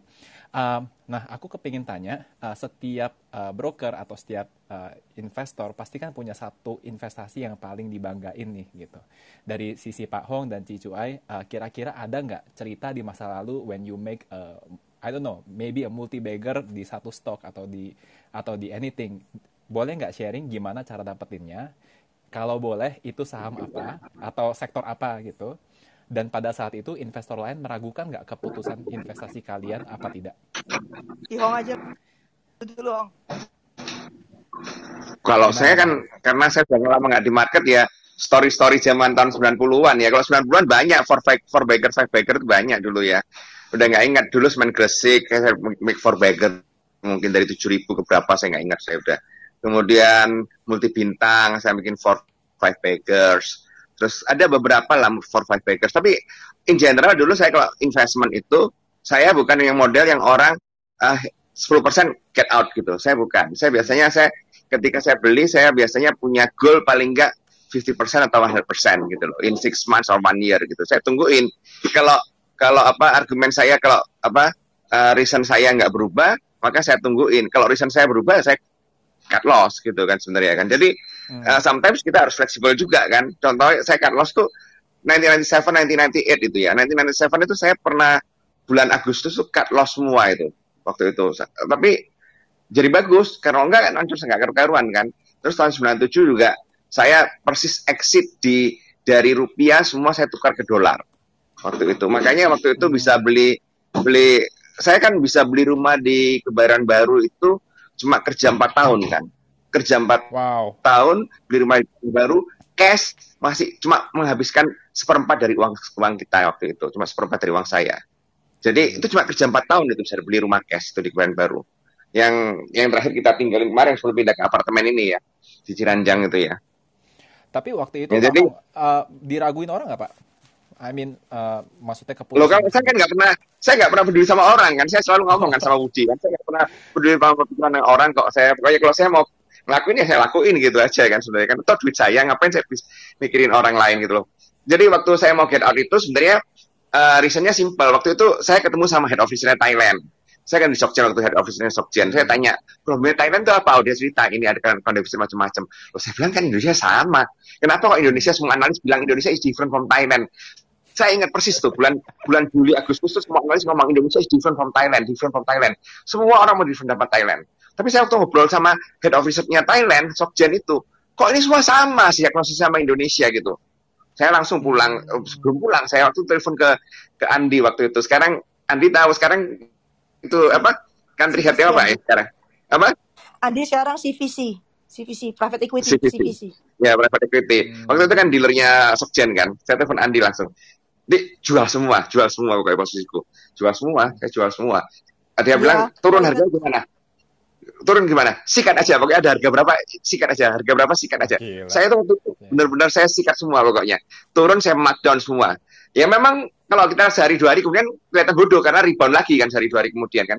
Tapi Hmm. habis itu turun nggak balik-balik lagi kan habis itu kan. Nah, Saya ingat lu masuk kantor waktu itu lu teriak jual semua beli dolar. Tuh dulu masih T plus. 3 tuh dolarnya udah geser waktu kita beli. Ya pokoknya saya nggak ingat. Pokoknya dulu kan saya, saya dulu kan uangnya awalnya di rupiah semua kan trading itu kan. Langsung saya Iya, convert iya, ke dolar iya. semua. 95 Lu persen itu ya. 95 2200 something kita when kita beli itu udah 2400 something udah mau 2005. 2700 sudah. 2700 sudah. Enggak enggak 25 Jadi 25 dua- masih 25. Ya nggak ingat aku pokoknya sudah nggak dua dua sudah, sudah naik sudah. Iya, Jadi eh, udah naik udah. Ya gitulah. Jadi jadi eh ya make some kill, make some mistake ya pasti ya semua semua investor pasti make some mistake juga kan sebenarnya kan. Of course if you make more mistake daripada make the kill, kamu jadi nggak jadi kaya kan sebenarnya kan. If you make more killing Iya. dan the mistake ya kamu jadi kaya gitu aja kan simple kan sebenarnya kan. Setuju, setuju Pak. Jadi em, lebih tepatnya waktu dulu itu berarti salah satu big trades-nya itu dilakukan di currency ya Pak ya. Interesting. Eh, Ci, eh, kalau Ci Cuai make the kill-nya di mana Ci? Kawinin dia lah, udah beres. Wherever you earn, I earn 50% of. Beres dah. Oke. Unexpected answer Ci. Eh tapi eh, oke oke oke. I'm not gonna you know eh, nggak Enggak bakal lah, terus tapi banyak lah. Bro. In my career multi bagger Hmm. banyak banget. Mungkin yang memorable yang gudang garam kali ya. yang Gudang paling garam memorable itu, gudang garam. Hmm. ya soalnya 2016 itu, gue inget itu bosnya meninggal. bosnya Oke. meninggal, Oke. terus gue telepon semua kli- klien. Bye. Hmm. Jadi Oke waktu oke harinya oke. dia meninggal naik 30% saham. Wah gila. Iya iya. Itu itu what year Ci? Itu 2016 apa 15 lali gua. Oh eh salah oke 2006, oke. 2006. 2000 pokoknya gudang 2006. garam tuh 3 ribuan. Terus Oh itu kan sudah gudang garam is a dog. Yang lain-lain tuh Hmm. rokok-rokok udah reformasi. Jadi Sampurna tuh udah eh, akuisisi semua distributionnya dia. Jadi marginnya dia tuh langsung makan dari dari atas langsung makan margin distribution juga gitu loh. Iya Terus langsung Jarum juga do the same thing. Si gudang garam tuh nggak ngelakuin itu karena bosnya nggak enak sama agen-agennya. Jadi dia ngomongnya kan this agen has been with us 30 years. Orangnya actually very nice. Padahal Hmm. adiknya dia yang sekarang jadi CEO-nya gudang garam itu was suggesting that you should acquire your distribution. Soalnya gini, distribution lo kan udah tua, udah 30 tahun kerja bareng, udah nggak ada drive. Jadi udah Hmm. enak, cukup be areanya dia. Jadi nggak ada kes- keinginan untuk buka area baru. Udah nggak mau belusuan lagi lah. Hmm, hmm, Jadi waktu itu growth-nya telat sama yang distribution control by company. Karena kalau company Hmm. kan sales-sales gitu ya, lu kasih target tahun depan naik 20%, lu dari-dari masih dapat loh. Hmm, Waktu itu kan nggak bisa, lu kan kayak agen independen. Lu cuma bisa kasih insentif, nggak bisa maksa. Jadi, Jadi nggak waktu nggak dia pass away, sendiri gitu ya. Ya, waktu dia pass away, gue kan dikasih tau temen gue, wah he just pass away di Singapura waktu itu gue inget. Gue telepon semua klien gue, trust me, lu beli nih saham ini gudang garam reformasi pasti. Hmm, Itu hmm, hmm, bagernya hmm. ya dari 3.000 sampai 16.000 gue kasih tau. Wah gila. Udah kayak tech stock hari ini ya Ci ya. itu langsung gue dapet nama soalnya satu market tuh benci banget sama gue rokok tapi nggak kayak ya. sekarang ya kalau sekarang kan karena pajak lah ESG lah apa waktu itu benci rokok tuh karena ya nggak perform sunset industri lah apalah gitulah Iya iya iya iya. Ah, nah, that brings me to the next question actually. Uh, ini kan kalau kita ngeliat multi bagger lately kan di tech stock ya Ci ya dan uh, we know that Ci Cuai adalah salah satu orang di public market yang percaya bahwa tech era tuh bakal datang ke Indo. Intinya adalah growth investing ya. Kalau boleh kembali ke masa lalu di mana uh, I mean well uh, two three years ago ya Ci ya yang growth investing di benar-benar di stock market. Um, waktu itu Ci Cuai dapat convictionnya uh, gimana dan kapan Cicuai benar-benar tahu bahwa this is benar-benar paradigm shift gitu dari value ke sejak growth. covid lah teks itu. Sejak covid lah. Hmm. sejak covid lu dikurung di rumah lu coy selalu semuanya pakai online. Mau gimana lagi? Hmm. yang offline ditutup sama government kan? Jadi kan musuhnya online online store kan offline store. Offline-nya ditutup government ya online menang lah. As simple as that. Jadi sejak 2020 covid itu berarti ya? sebenarnya baru sejak covid tuh baru lu shift to tech. Before covid ya lu masih yang tradisional kayak soalnya kan lu penetration online-nya kan waktu itu nggak secepat sekarang. Nih ya before and after covid yang setahun ini penetration naik 10% before covid itu cuma 15% sales. Eh nggak nyampe 13% sales. After covid itu 21 20 Crazy, mungkin ya. udah naik lagi. Jadi it's like in one year things that you try to get itu kan Tokopedia umurnya 10 tahun kan. Berarti kan in one year thing that you earn in 8 years itu udah kelampau in one year. Almost. Banyak orang bilang CT, CTO-nya di company itu ya COVID ya, Ci? iya. Kalau nggak ada covid lo pikir penetration secepat ini? Ya enggak lo dipaksa kan? Government encourage Iya. lo kayak oke sekolah online. Semua online. Ya lu jadi gaptek juga harus melek tech gitu kan? Iya. Ini time wrap, Ci. Kalau itu uh, itu bukan bukan sebelum itu if you ask me like 2019 gitu nggak ada covid. Hmm, mana ada yang beli tech 2019 ya lu masih semen gresik lah era lah yang sih the standard the standard investment Asta lah BCA BRI gitu kan masih iya, sama iya, iya. begitu 2020 ya buat Sorry man, Iya. we have to move. somewhat tag-nya itu masih uh, eksklusif for the private market ya Ci ya Uh, Iya. before COVID ya Iya kan. Terus Bukalapak is like our first unicorn that actually come to the public market kan. Before that, yang enjoy cuma Woody tuh. Woody banyak investment di private market tuh. Gua aja telat investment private market. Seperti biasa, Hong ngerem. Nah, uh, that's interesting, Ci. Uh, karena kalau misalnya biasa kan uh, orang orang yang benar-benar very konservatif kan nggak gitu suka tech Nah, itu investing. dia. Nah, aku pingin, I, I- I want to bring the question to Pak Hong sendiri. Apakah menurut Pak Hong, uh, tech cycle sekarang ini pengulangan kejadian tahun 2000 yang akan segera berakhir, ataukah, dare I say, this time is really different, Pak Hong? Karena kan Pak Hong punya pengalaman banyak sekali nih, Pak, at the time. Saya ini terus terang saya nggak tahu persis ya. Sebenarnya kalau kita lihat valuation emang ada aneh kan sebenarnya. Tapi tech tech valuation is always always uh, apa nggak ngikutin valuation yang normal kan. Karena apa? Karena memang no income dan growth company kan sebenarnya kan. Jadi uh, bisa kayak 2000 nggak?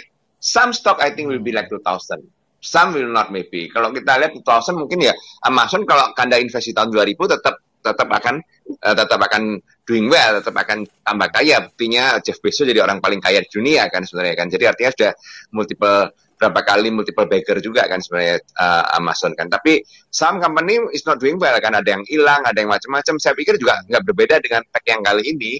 Ya jadi some if you kalau kamu beli yang apa yang benar ya mungkin bisa jadi 10 baggers atau berapa baggers dalam waktu berapa tahun ke depan kan. Tapi kalau kamu beli yang salah ya bisa become nothing juga kan sebenarnya kan. Jadi di sini kamu uh, uh, penting-pentingnya harus harus milih yang akan jadi winner kan sebenarnya. Tapi saya setuju dengan Cuai bahwa uh, dengan SARS ini, COVID-2 ini, COVID-2000 COVID-19 ini, uh, ini mengulang seperti China.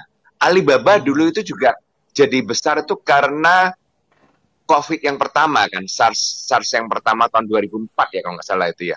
Itu juga memaksa orang-orang berbelanja online kemudian menggunakan apa Alipay supaya nggak pegang duit macam-macam ya. Akhirnya jadi suatu tren baru kan di China kan sebenarnya kan. Jadi the same trend actually could force Indonesian to do the same thing. Sekarang saya juga jarang ke itu. Sekarang kalau saya belanja-belanja macam-macam orang lebih suka pakai kartu kredit atau yang apa yang pokoknya nggak no cash. Jadi banyak Hmm. banyak apa banyak toko, banyak restoran yang sekarang mintanya no cash kan. Please no cash. Kartu kredit atau apa. Jadi jadi ini yang saya bilang yang bisa men- mengubah apa pola behavior dari orang juga sebenarnya. Apalagi kalau sekarang kita lihat COVID kelihatannya nggak bakal kelar-kelar ini ya. Nanti keluar varian baru Delta, Iya. nanti kalau sudah ketemu varian Delta, tetap varian apa lagi saya ngerti pokoknya. Terus-terusan aja kita kejar-kejaran kayak kita kejar-kejaran terus kan. Jadi kalau dengan kayak gini berarti nanti akan suatu ketika akan terbentuk behavior kita nggak menggunakan cash transaction lagi kan sebenarnya kan semua dipaksa nggak melakukan apa offline transaction lagi semua online semua uh, cashless of course saya nggak tahu dari sekian banyak company yang akan go listing mungkin ya mungkin cuma dua atau tiga atau satu mungkin nanti akan jadi Oh, big winner aja sekarang Ya. beli banyak barang di Topet kan? Ke Sebenarnya aku beli Topet sudah di Topet sudah lama sudah ya, sudah dari 2018 juga aku sudah di Topet. Cuma kadang-kadang aku masih suka ke toko kan kalau itu kan. Tapi eh, aku sudah sudah lama kalau udah beli Topet karena kadang-kadang males kan cari barang peritilan. Kalau sekarang di Topet itu kan ada orang kalau toko-toko di, di apa di online itu ya itu kadang-kadang saya diceritain teman saya yang jualan di online kamu cuma jualan satu macam. Jadi misalkan dia cuma jualan lampu lampu LED yang 25 watt gitu misalnya. Tapi dia jualan bisa harganya kompetitif. Dia ngambil seluruh market Indonesia untuk lampu LED 25 watt. Gak jualan lainnya enggak cuma jualan lampu LED 25 watt doang misalnya gitu. Karena dia Lebih punya ya. enggak tahu. Ah, ah, mungkin lebih murah daripada orang lain.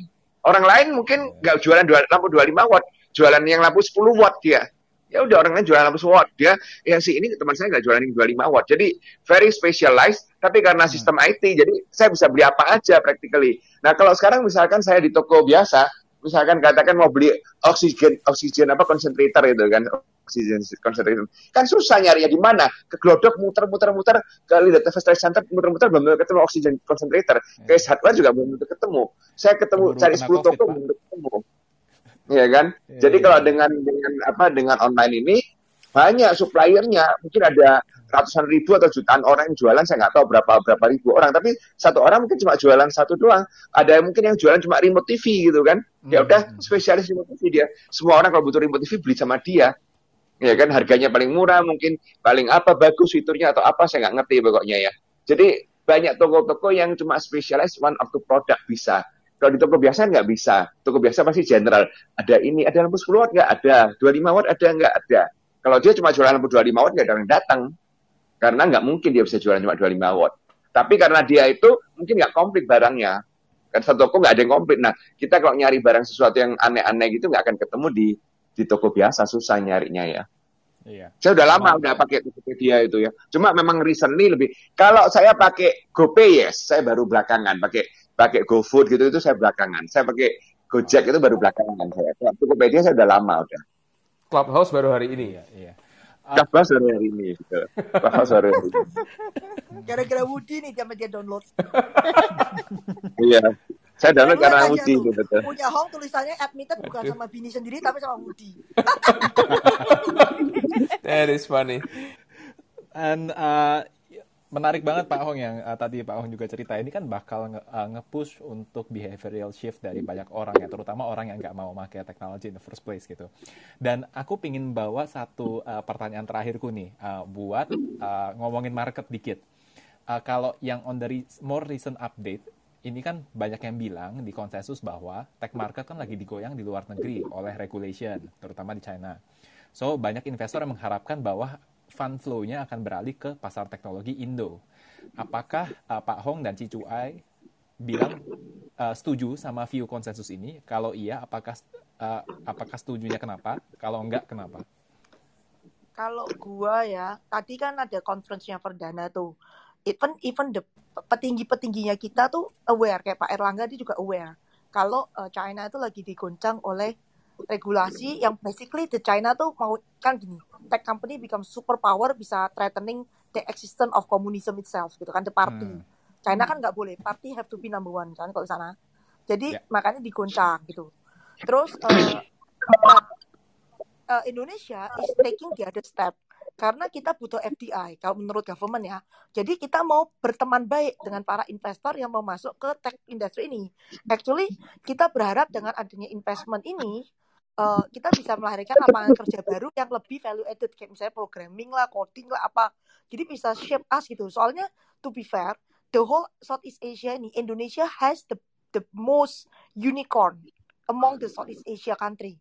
Jadi kalau kita sudah have the most unicorn, why stock market kita nggak bisa jadi like the tech stock destination of stock market ya nggak? Hmm. Ya. Sekalian lah, unicornnya udah di sini, ngapain unicornnya harus listed di US atau di Singapura atau di Hong Kong? List them here supaya investornya masuk sini. That's what uh, Pak Erlangga bilang. Itu the share, itu same opinion nih Pak Pandu. Hari itu kan aku dengerin dia juga kan, dia juga ngomong dia he's competing to have Bukalapak with other bu- bursa untuk to have Bukalapak listed di Indonesia. Jadi peraturan yang sekarang tuh di ban and pokoknya diatur supaya bisa listed di Indo competing with Hmm. other bursa market gitu kan. Jadi udah jelas stance of our government we want to be a country especially on the stock market ya. We want to be a stock market that home to this tech company. Jangan sampai tech Hmm. company yang unicorn di Indonesia listednya di luar gitu. Kan kita bukan tahu langsung kan. Agree. Ini ini sama persis sama yang Pak Pandu cerita, Ci, yang waktu di Benar, Clubhouse aku kita sebelumnya. dia. Terus tadi Pak Erlangga jelas juga ya. bilang, jadi it's the same thing. Maksudnya the itu kan from the government side kan. If the government open arm, ya kita sebagai player kita lebih semangat lagi. Akhirnya ada barang yang relevan dengan kondisi COVID gitu kan. Nah kalau lu kebayang nggak sih tech-tech company nggak di Indonesia? Kita COVID, kita fund management, kita dipaksa beli Astra, kita dipaksa beli kayak yang company-company yang udah tahu kena impact by COVID gitu. Itu kan bunuh diri. Agree, agree, Ci. Agree, agree, agree. Um, kalau Pak Hong, I I know you don't look at market right now, Pak. Uh, but uh, please go ahead, Pak. Siapa tahu punya uh, insight juga, Pak, mengenai ini. Saya mungkin nggak banyak bisa nambahkan ya. Si S sudah ngomong cerita banyak gitu kan. Ya. Tapi in general saya pikir kalau memang eh, investor tech itu kan ada pool fund-nya kan. Kalau keluar dari China dia akan cari market lain mestinya kan. Nah, cari market lain Indonesia bisa jadi salah satu target. Kenapa? Karena Indonesia kan salah satu negara dengan big consumer kan sebenarnya. Kan kalau kita ngomong negara dengan big consumer itu kan siapa? China, US, India, Indonesia. Habis itu kan ngomongnya kan. Betul nggak? Hmm, Apalagi kalau ya. kita ngomong dengan apa struktur demografi yang menguntungkan banyak orang muda yang nanti akan graduate dari apa sekolah kerja earning money uh, new middle middle income ya jadi saya pikir uh, kalau mereka keluar dari China ya one of one way actually salah satu yang mau nggak mau mereka akan mungkin melirik India atau Indonesia sebenarnya saya bilang ya kayak big consumer ya kalau Singapura kita ngomong Singapura very small market kan sebenarnya kan Singapura aja ke Indonesia apa uh, uh, visi-visinya kan sebenarnya kan jadi ujungnya memang Indonesia akhirnya ya Iya, iya, iya, iya. Uh, interesting, Pak. Um, I think that's all from me. Aku uh, kayaknya mau uh, pass this this this Q&A to uh, the next uh, one nih from the speaker. Terima, Thank you so terima much. kasih Kak Irwin. Thank aku tuh senang you. banget ngobrol ngobrol hari ini tuh berasa kayak diundang ke rumahnya Cucu Ai dan Pak Hong, terus makan malam di meja dengerin mereka berdua berdiskusi. Lo makan babi nggak? Ah, ada makan dong. babi, weh. Dari si Budi. Saya sudah pasti lolos uji. makan babi oke, alkohol oke, olahraganya Waduh. aja ya. Wah, Ri, lu jangan pindah ke sana, Ri. Aduh, Eh, tapi biasanya kan kalau di meja makan, kalau eh, rumahnya kedatangan tamu, biasanya Pak Hong segan nih meskipun mau tidur, tapi ditahan dulu ya Pak. Oh enggak, Dia ada satu tidur. pertanyaan lagi. Eh, Ci Jessica boleh lanjut? Oke, thank you Ori dan thank you banget nih Cicu Ai dan Pak Hong hari ini udah ngobrol-ngobrol bareng kita. Kalau seperti aku biasa eh, pertanyaan aku memang selalu pertanyaan yang simple-simple aja. Mungkin pertama untuk Cicu Ai. Aku kan dengar dulu Cicu Ai kan memang shifting dari sell side ke buy side. Nah, mungkin pengalaman sama adjustment apa aja Ci yang paling challenging buat Cicu Ai? Adjustment ya.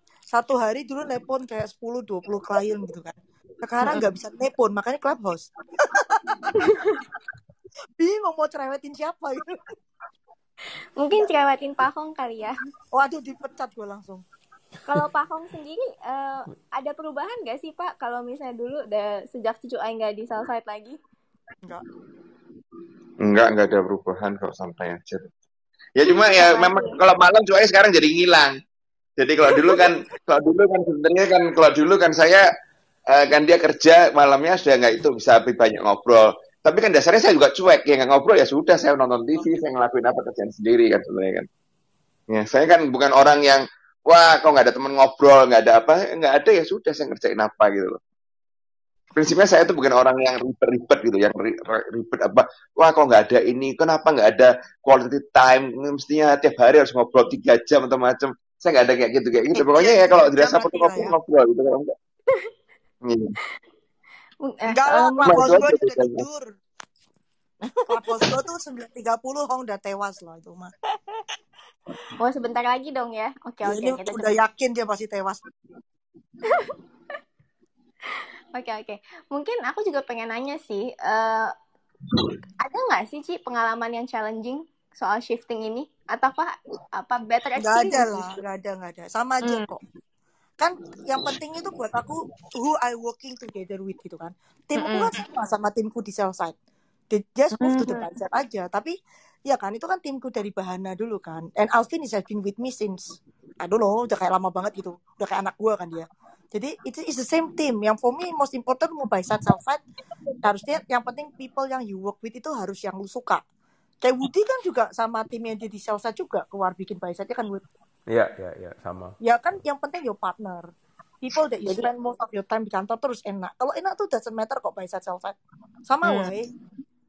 Jadi chemistry sama eh, partner juga ya Ci ya.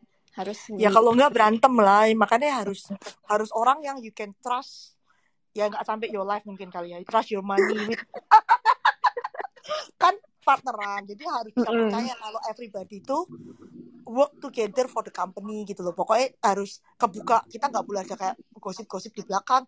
Nggak seneng apa kebuka. Ya kebetulan kan gue juga orangnya kan asbun gitu kan. Jadi ya gue apa apa kan ngabraknya di depan. Terus kayak Alvin itu udah buat udah ikut gue dari umur 19 tahun kali nggak tahu lah. Pokoknya udah Wow. 23, jadi udah 14 tahun gitu kan gue kenal dia.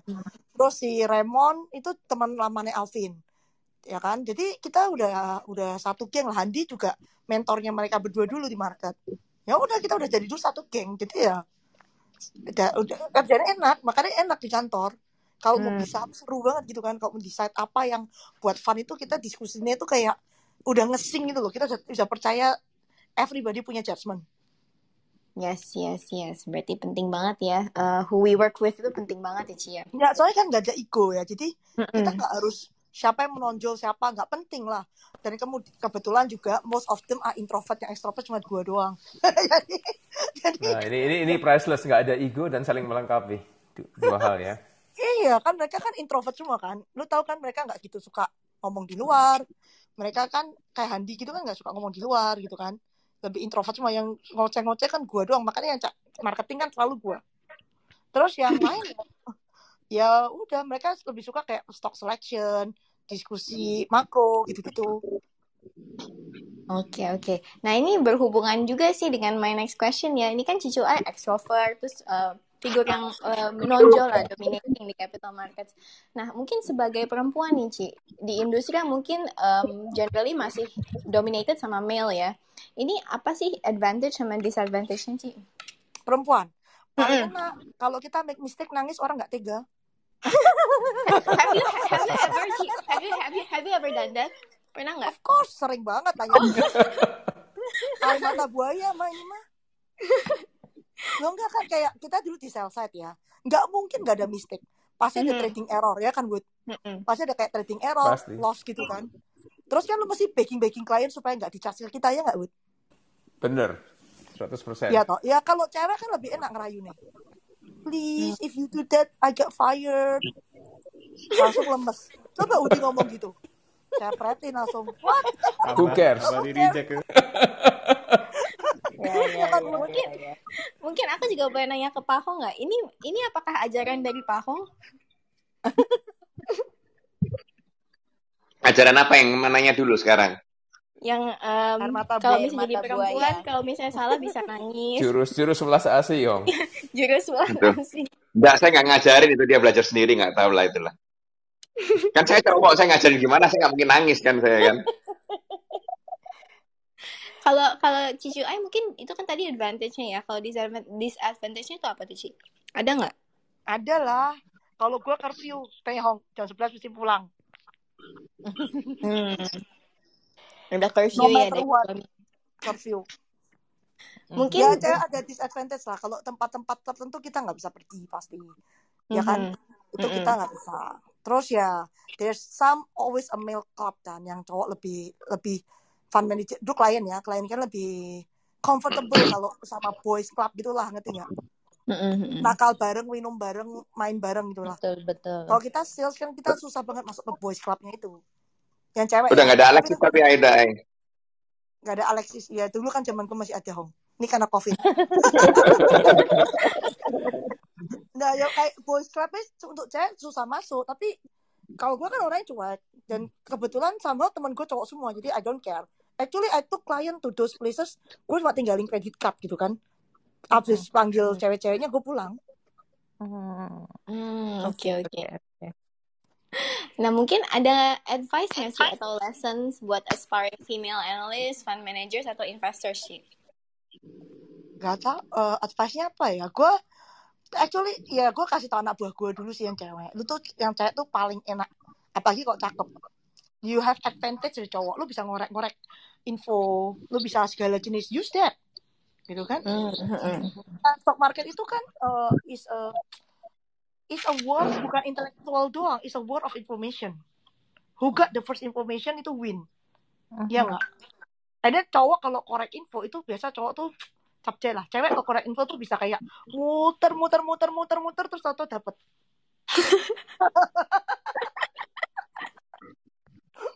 Benar, benar, benar. kalau cowok kan ya. langsung bro gue mau tanya lu. Ah sorry bro nggak bisa ngomong. Kalau cewek kan muter lu. Kalau aku dapet Oke, oke. Itu itu itu I can testify to that. Soalnya aku juga sering denger itu di rumah sih, Ci. bukan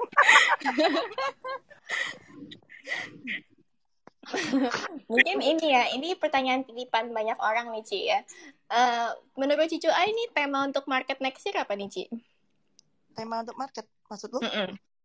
Tema teknologi masih lah Hmm, teknologi kan baru mulai masa udah di endingin masih lah tinggal apa aja yang kayak Hong tadi ngomong kan. Tiap company the next one yang keluar apa. Ini kan the first unicorn. Tahun depan kayak ada Prame nih ada banyak setahu gue ada kayak tiket.com ada Goto mungkin. Kalau Goto nggak tahun ini tahun depan awal gitu kan. Terus Mm-mm. pasti ada kayak Blibli ada kayak mungkin Traveloka atau mungkin si cepat gitu mau banyak banget yang masih menanti untuk keluar GNT ya kita watch and see aja kan. Gue cuma merasa seru aja. Akhirnya ada new sektor gitu kan Mm-mm, mm-mm. Oke, berarti masih teknologi ya, masih teknologi. masih Nah, teknologi teman-teman bisa dicatat itu, masih teknologi, teknologi. kita nggak tahu covidnya selesai kapan itu nomor satu jadi Mm, betul. base case kita tuh harus tahu covid ini selesai kapan kalau covidnya nggak selesai selesai ya udah yang dagang perlu buka toko lupakan kan nggak ada orang yang pergi toko weh Mm-mm. Benar, benar, benar. Iya, Iya sih. teknologi. Catat ya, catat. Catat. Ini ini kayaknya beneran perbincangan tanpa sensor ya, Ci. Jessica. eh tapi beneran kan kayak kalau memang ini covid terus-terusan kayak gini kan dapat dapat nih eh, apa perbe- eh, shopping mall kan kadang Hmm. PSBB lah kadang enggak lah biar biar peraturan jamnya aja ganti-ganti terus lu jadi pengusaha juga mesti mikir kan shit I, people cannot come to my store so I have to sell it online kan. Jadi mikirnya malah how people come to my online store gitu kan. Bukan kayak how to people come to my offline store. Benar, benar, benar. ini aja gue rasa teman-teman gue udah mulai bete banyak yang punya toko di mall. Lebih mau dagang? Mall ditutup sebulan loh Zan. Mall tutup. Ya mereka harus selama sebulan ini mereka apa? Jualan lewat WhatsApp masukin di Lazada masukin di Topet lama-lama kalau Lazada sama Topet itu omsetnya bisa lebih gede dari tokonya di mall ngapain gue bayar sewa Wah, berarti mungkin bisa jadi declining ini ya, Ci. Mall industri ya, Ci I ya? think so that's what happened in US kan banyak mall bangkrut kan Yes, yes. stock. Mm-mm. Jadi ya itu bisa kalau memang ini COVID kan memaksa orang-orang yang kayak event yang branded aja kepaksa jualan di online gitu loh. Terus kalau mereka jualan di online, terus omsetnya ternyata bagus. Lo jadi yang punya brand harus mikir, ngapain toko gue gede-gede di mall gitu, mahal gitu kan? Mhm. I don't Mhm. have to. I punya Mhm. satu aja, kayak flagship store gitu kan. Orang pegang-pegang, lihat-lihat, tapi nggak perlu punya banyak toko kan. Kayak Sarah tuh kan ada di mana-mana. Kalau Sarah online, oke mungkin cuma perlu satu flagship store. Yang lain beli aja di online.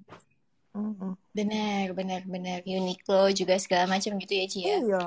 Kan Mm-mm. lu kalau paling cuma perlu nyoba sekali ya belinya online gitu atau ya nggak perlu punya offline kayak ini BCBG di Amerika udah tutup semua ya offline tinggal online Juicy Culture juga off offline-nya udah nggak ada tinggal online.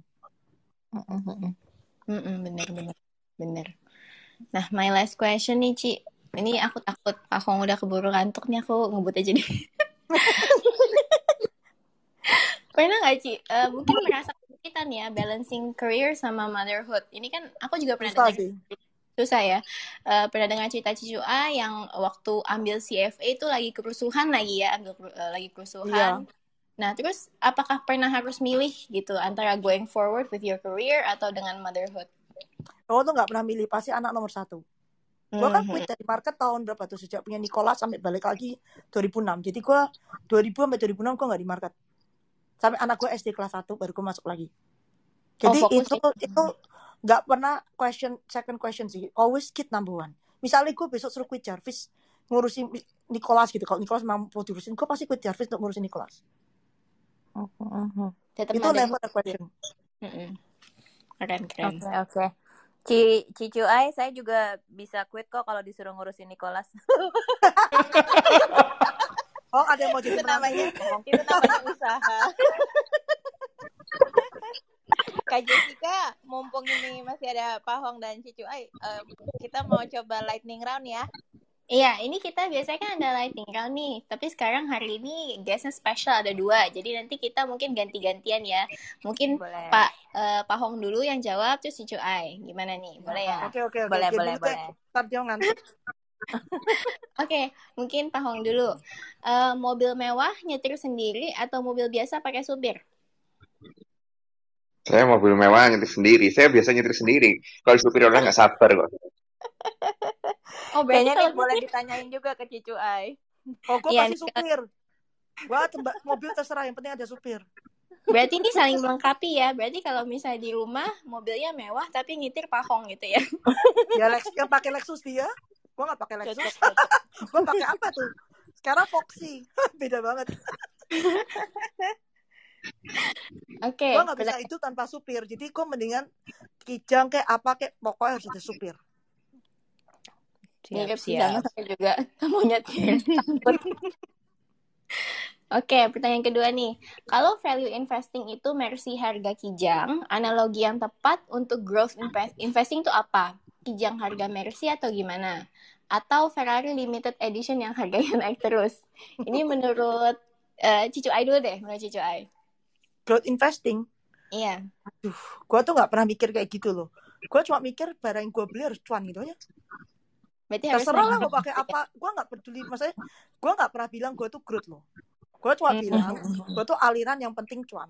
Jadi apa pun yang gue beli mau pakai growth mau pakai apa mau pakai value kayak fundamental kayak technical kayak apa bandarmologi yang penting yang gue beli harus cuan aja. Berarti aliran MMA ya, Ci ya? Enggak aliran gue yang YPC yang penting cuan. Campur-campur. Cocok, Nah, cocok. Kalau Pak Hong sendiri ada pendapat nggak nih soal ini? How to Enggak, uh, saya saya ikut cuan aja dah. Yang penting cuan ikut juga sama. Ada aliran. Yang penting Saya kan saya udah cerita dari dari awal. Saya tuh nggak suka doktrin-doktrin. Saya ngomong sama Budi juga kan. Saya nggak suka doktrin-doktrin aturan inilah itulah pokoknya. Makanya saya bilang, when opportunity arises, kamu harus bisa adjust kamu. Kayak tadi saya Hmm, cerita. Jadi kalau kalau ada apa eh, opportunity teknologi berubah dat- datang ya berubah kita gitu loh. Jadi jangan jangan dogma harus ini harus itu macam-macam. Saya nggak suka dogma saya. Iya, itu mempengaruhi saya banget. Iya. Ya, ya, ya. Harus fleksibel ya Hong setuju. ya. YPC ya, YPC pokoknya. Nah, terus pertanyaan ketiga nih, mungkin Pak Hong dulu. Concentrated atau diverse portfolio, Pak? Kalau saya concentrated saya selalu. Jadi kalau kalau diversified itu nggak bisa nggak bisa apa? Memang kan kalau teori katanya diversified, um, kamu harus diversified supaya don't put your eggs in one one basket atau macam-macam kan. Tapi kalau terlalu diversified nomor satu ngurusnya susah, ya kan? Kan bayangin punya berapa banyak saham gitu atau punya banyak investasi itu pusing kan kadang-kadang kan di sana di sini gitu kan. Nomor dua, uh, if you make the right decision nggak kerasa karena apa? The right decision is only on sekian persen, very small percentage of your investment. Jadi kalau saya biasanya I always make concentration concentrated bet uh, bet, tapi saya selalu uh, hati-hati. Saya harus lihat risikonya apa aja, ini apa, downside-nya apa gitu. Kalau saya sudah bisa calculate risk-nya, saya make concentrated, concentrated risk. Kalau enggak, repot keteteran ada di sana sini macam-macam bingung urusnya gitu ya. Oke, kalau Cicu Ai, Ci? Concentrated. Jadi Same reason. dua-duanya concentrated ya? Mm-mm. Benar, setuju, setuju. Kalau misalnya cuan beggar juga kalau cuma punya Nggak dikit, berasa. berasa. Mm-mm. Oke, nextnya. Eh, mungkin Cicu Ai dulu nih. Baca buku biasa atau e-book? Ebook. Berat buku biasa. Hmm. Kalau Pak buku biasa atau e-book? Buku biasa juga ya. Ini orang tua mungkin ya, karena cuy juga udah tua kan sebenarnya. Enggak lah, maksud pakai lu pakai ebook itu pakai iPad bacanya atau lu baca hard copy? Iya, hard copy kan biasanya kan. Oh, gue Aku juga males kok. Kalau aku kadang-kadang kalau dapat materi PDF itu tak print dulu baru tak baca kok. Nggak enak baca di komputer. Gue senang Jadi komputer, saya enakan. kalau mau dibesarin gampang. Tinggal tangan lu buka gitu. Benar-benar. Kalau kalau kertas kan bisa dibawa ke mana aja, di ranjang di mana bisa dicoret-coret itu. Jadi Kadang-kadang ya. sayang. Tahu kalau aku kalau di di laptopku juga bisa dicoret kan sebenarnya, tapi nggak enak sampai aku lebih sering print lagi gitu. Oke, Setuju. berarti ini saya melengkapi juga nih dua-duanya. Pertanyaan selanjutnya nih, mungkin eh, Pak Hong dulu. Kalau Cicu Ai aku udah co- tahu jawabannya. Pak Hong lebih suka wine atau whiskey? Udah dua-duanya saya. Dia nggak minum Saya nggak alkohol. minum kan. Saya nggak minum alkohol. Lu percaya gue deh, kalau Nggak di rumah alkohol. gue tuh ya aku mau minum, gue masih undang teman baik gue minum sama gue. Bukan dia, dia nggak bakal minum. Bagus, bagus. Kalau itu kulkas Ai, isinya barang gue semua. Gue ah, wine. Cicu Ai wine atau whiskey? Wine, wine, wine, wine. I Oh, like wine. I prefer Oh, wine than whiskey actually. Cuma wine itu eh, ini problemnya ya. Waktu covid gini kan lu nggak ada temen kan. Nobody you can invite to your house. Ah, Laki gue ini lumayan lumayan parno kan. Jadi gue nggak mungkin invite teman ke rumah. Terus kalau lu buka satu botol wine kan lu mesti habis. Nah kalau gue habis satu botol confirm alkoholik lah. ya kan, jadi nggak bisa. Jadi terpaksa ya minumnya whisky karena whisky nggak bisa habis cuma satu gelas bisa. Benar-benar. Oke. Mungkin eh, pertanyaan Terus selanjutnya nih anak gue buat juga nggak suka, anak gue juga nggak suka wine. So I have no friend at home to drink wine. Makanya minumnya di kantor, paksa Remon sama Alvin minum. Oh, berarti anaknya Cicu juga nggak suka minum atau nggak cuma Oh no no, he, he drink, ya umur sedia masih levelnya vodka kali. Vodka sama tequila kali levelnya dia. Dia belum bisa lihat wine, wine dia nggak suka. Katanya whisky, dia masih bisa minum whisky, tapi he doesn't like wine. Ya kan mati, gue nggak bisa buka botol. Iya, Berarti Cicu Ai harus cari itu menantu yang suka minum. Ya. Lagi-lagi menyodorkan diri. Silakan.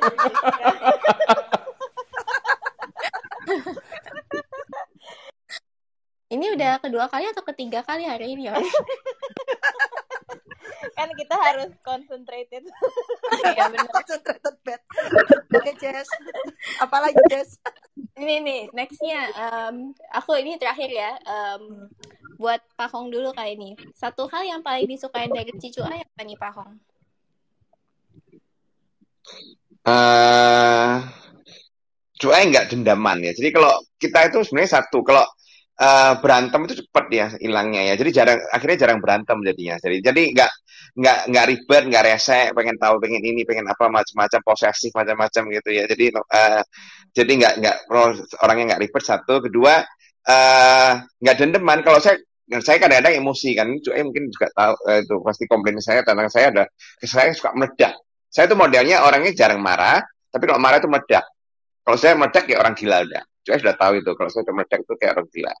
Tapi cuy itu sampai kalau saya lagi meledak itu cuy bisa cool nggak marah sama saya.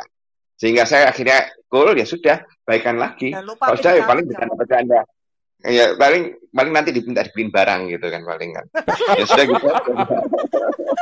dipalak. Jadi di- dipalak betul. Jadi jadi yang saya suka adalah eh nggak dendeman, nggak dibawa-bawa. Nanti kalau berantem lagi dibawa-bawa, wah kemarin kamu gini gini gini, nggak nggak kayak gitu. Jadi kita itu kita awal-awal nikah dulu banyak berantem dulu emangnya, nggak cocok. Mungkin cuy dulu mau mau ngontrol saya dulu, ya ya, mungkin mau ngontrol saya gagal ngontrol saya. Awalnya disappointed awalnya, tapi setelah dia ngeliat bahwa saya nggak bisa kontrol, ya sudah. Saya pernah ngomong sama dia, kalau kamu mau suami yang dikontrol, cari yang bodoh, saya bilang gitu kan. yang teratur saya nanya sendiri gitu kan. Kalau dapat saya, ya jangan kayak gitu. Nah, doanya juga make adjustment, ya sudah. Akhirnya dia nggak terlalu mau ngontrol saya, saya juga ya pokoknya apa eh, kalau saya marah dia juga bisa cool, ya sudah kita damai kok. Eh, jarang banget berantem. Jadi saya nggak ini bukan bukan bukan bohong tapi benar. Tapi eh, kita itu mungkin belum tentu setahun sekali berantem ya ayah. Ya kan? Tapi kalau berantem saya berantem itu Setelah marahnya kayak orang. Saya tahu kalau saya marah itu setelah, setelah lewat ta- year 6 itu baru baru nggak berhenti. iya iya jadi awalnya kan saya bilang ya, kan awalnya ya itu kan awalnya belum bisa saling menerima kan tapi setelah make adjustment cuy sudah tahu bahwa saya emang kayak gitu once in a while saya meledak tapi saya Ya jarang meledak nggak kontrol gua, gua nggak kontrol lu, simple as that. Iya, ya sudah gitu aja udah. Jadi enak kita juga. Ya, saya dia malam-malam sampai jam 12 sampai jam 1 clubhouse ya saya tidur aja, saya udah santai aja. Atau kamar kita terpisah gitu kan, saya nggak nggak nggak diganggu dia gitu kan sebenarnya kan. Berarti intinya jangan Nah, pertama-tama itu banyak berantem ya karena itu. Karena kamar kamar jadi satu kan. Dia mau nonton TV, saya sudah mau tidur. Nggak bisa tidur saya gitu. Akhirnya ya jadi berantem-berantem berantem kan. Akhirnya nah ceritanya waktu itu sebenarnya kebetulan juga pas Nicholas gimana ya. Jadi saya tidur sama Nicholas waktu itu. Tidur sama Nicholas, Nicholas kan tidurnya nggak terlalu malam waktu itu. Sekarang tidurnya juga nggak karu-karuan tuh Nicholas tuh. Itu jadi kok enak ya tidur sama Nicholas. Ya udah terusin aja tidur sama Nicholas akhirnya gitu kan. Saya nggak tidur sama dia kan akhirnya. kan. Gue juga Enggak. senang, yes, bisa nonton di dalam nggak nggak ada yang ribut terus matiin TV. langsung hidupnya tenang, kita langsung nggak pernah berantem. Jadi kuncinya separate bedrooms. Nggak, maksud lu itu bukan masa, ternyata banyak, nggak cuma gue doang. Ya, Soalnya gini, ada habit yang lu susah kan, terus itu pandangan orang normal tidur mesti sekamar segala itu ya piye kalau memang cocok jam tidur lu ya silahkan. Tapi nek ndak bisa timbang lu berantem terus pisah kamar ya nggak apa-apa gitu loh. Yang penting benar nggak bisa kawin gitu kan. Emang dipaksa masa cerai itu. Kan kita kan bisa ka- bisa kamar bukan karena berantem kan. Jadi kalau orang selalu as- asosiasinya di Indonesia bisa ranjang itu sudah berantem berarti sudah mau cerai gitu kan. Kita ini kan bisa ranjang sebenarnya kan for practical purpose. Dia tidurnya malam, saya nggak bisa Betul. tidur malam, saya ngantuk paginya kerjanya gitu kan. Ya kalau Hmm. diterusin kayak gitu kan kita stres banget berantem kan jadinya kan. Ya solusinya bisa tidurnya tidurnya bisa kan. Iya, Amazing betul. ya pragmatismenya. kita praktikal bu dari dulu Ya, ya, ya, ya. Sama Pak kalau di household saya eh, kamarnya dibagi berdasarkan yang suka AC sama yang nggak suka AC. Practical reason juga. Eh, Cijes? Masih ya ada? pertanyaan terakhir buat Cicu A yang paling disukain dari Pahong nih apa nih Ci? Central bank lah jelas. ATM ya. Bukan ATM doang lagi nih lah safety safety. Pokoknya safety The keyword tuh safety. Gue mau ngapa-ngapain pokoknya gue ada dia gue tahu ada land saat nggak cuma lender of last resort ya tapi misalnya gue ada problem. Gue by the way ya jarang ada cowok lebih pintar dari gue ya. Jadi yang bisa lebih pintar dari gue cuma dia. Jadi kalau if I mentok gue kasih dia biasa ada problem solve gitu loh. Jadi ya gue sama dia tuh I can trust his judgment Wah. and then of course we get he, karena dia kan risk averse kan ya kan tau lah buat risk averse kita Ya. bisa charge his, his, judgment kan. Terus kan dia juga eh, apa liquid gitu kan karena ya part of it karena dia risk averse gitu. Jadi kalau gue ada apa-apa bail out. Pokoknya keywordnya tuh safety. Keywordnya tuh safety. Jadi gue nggak Oke. pernah takut sama ada dia tuh gue tau bisa survive. Wah ini luar biasa banget saling Oh, ini kayak Ya. drama Korea deh jadinya. enggak drama Korea. Itu beneran eh by the way ya tahun 98 tuh ya gue lihat bisnis nyokap gue go to drain gitu kan. Jadi gue udah lihat yang kayak ngeri lah pokoknya ngeri ngeri orang bangkrut apa apa gue tahu kalau ada Hong tuh gue pasti aman. Jadi kok oke lah kawin sama lu. Keren, keren, keren. karena dia tahu kan dapat kerjaan di Singapura. Jadi dia ada cara ca- dia ada survival instingnya lumayan tinggi Oke. gitu loh kayak orang lain bingung cari kerjaan kan pecat lan apalah huru hara gitu kan. Dia tetap bisa get a job in Singapura nomura Singapura waktu itu. So there is always a, with him always a way gitu. Jadi tenang mau beli rumah juga tinggal tunjuk dia bayar gitu kan. Waduh, waduh, waduh. That's so sweet. Memang benar karena Pak Hong udah taken eh, tetap Nicholas ya, idola kita. Nicholas tuh high risk wey Oh, hai. Oh, salah mainannya option saya Hong Ayo Win, masih semangat. anak kita Eh, high risk ya Hong Iya, Iris, Iris. Oke, terima kasih banyak Ci Jessica, eh Cicu Ai sama Saya Pak udah live ya saya. Kenapa? Saya udah boleh live ya. Ya. Silakan Pak. Kita mau Yuk, saya live dulu ya. Terima kasih banyak ya Hong. Nanti eh, Yo, next time time yo, makanan you. sehat. Iya, sorry Yo. Yuk. si Hong udah ngantuk kan bener kan aku mau ngucapin terima kasih banyak nih Cicu Ai semoga hari ini kan room kita ara semoga Cicu Ai image-nya juga jadi ara eh, tadi teman-teman gue bilang gue mau lihat lu ARP bangke bangke teman apaan itu Tan- eh, tanpa terasa nih soalnya udah Hong itu dua tadi unscript tau nggak beneran dia nggak baca lu sama sekali Iya. Amazing. He love iya challenge. kita kita kan selalu nyiapin eh, daftar pertanyaan iya dia nggak baca kalau iya kan jikalau tiba-tiba nanti ada yang do's and don'ts cuma eh, kalau Cicu Ai mah apa aja tidak ada yang disembunyikan kemarin katanya kan jadi kita excited banget ngobrol sama Cicu Ai makasih ya Cicu Ai Eh, gimana rasanya jadi tamu di investor saham bahagia biasa aja gue dari tadi deg-degan nih Hong ngomong apa nih ARP Thank you so much Suai. Thank you so much. Bye, bye. Generous as always. Thank you, Cici. Ya. Bye.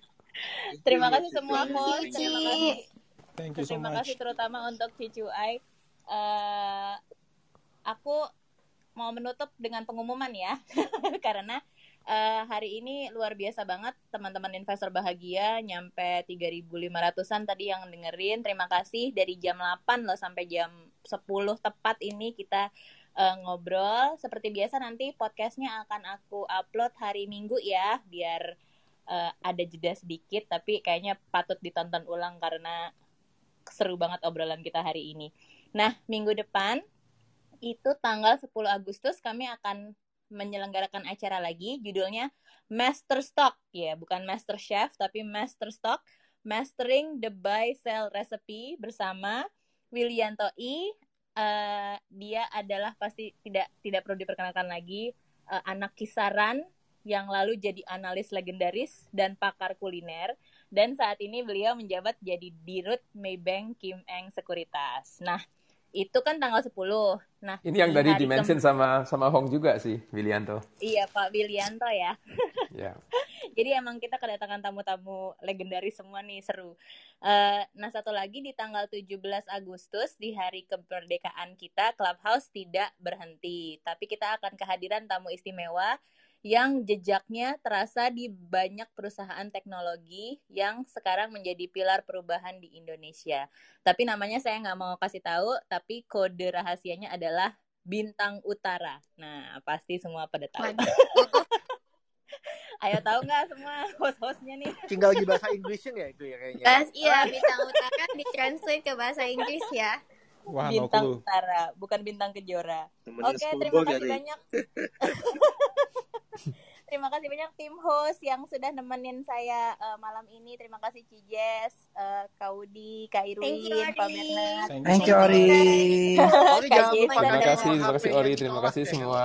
Terima kasih audiens. Terima kasih juga ya untuk seluruh investor saham bahagia yang baik sudah menemani saya. Bye bye. Bye, have a good night. You. Good night.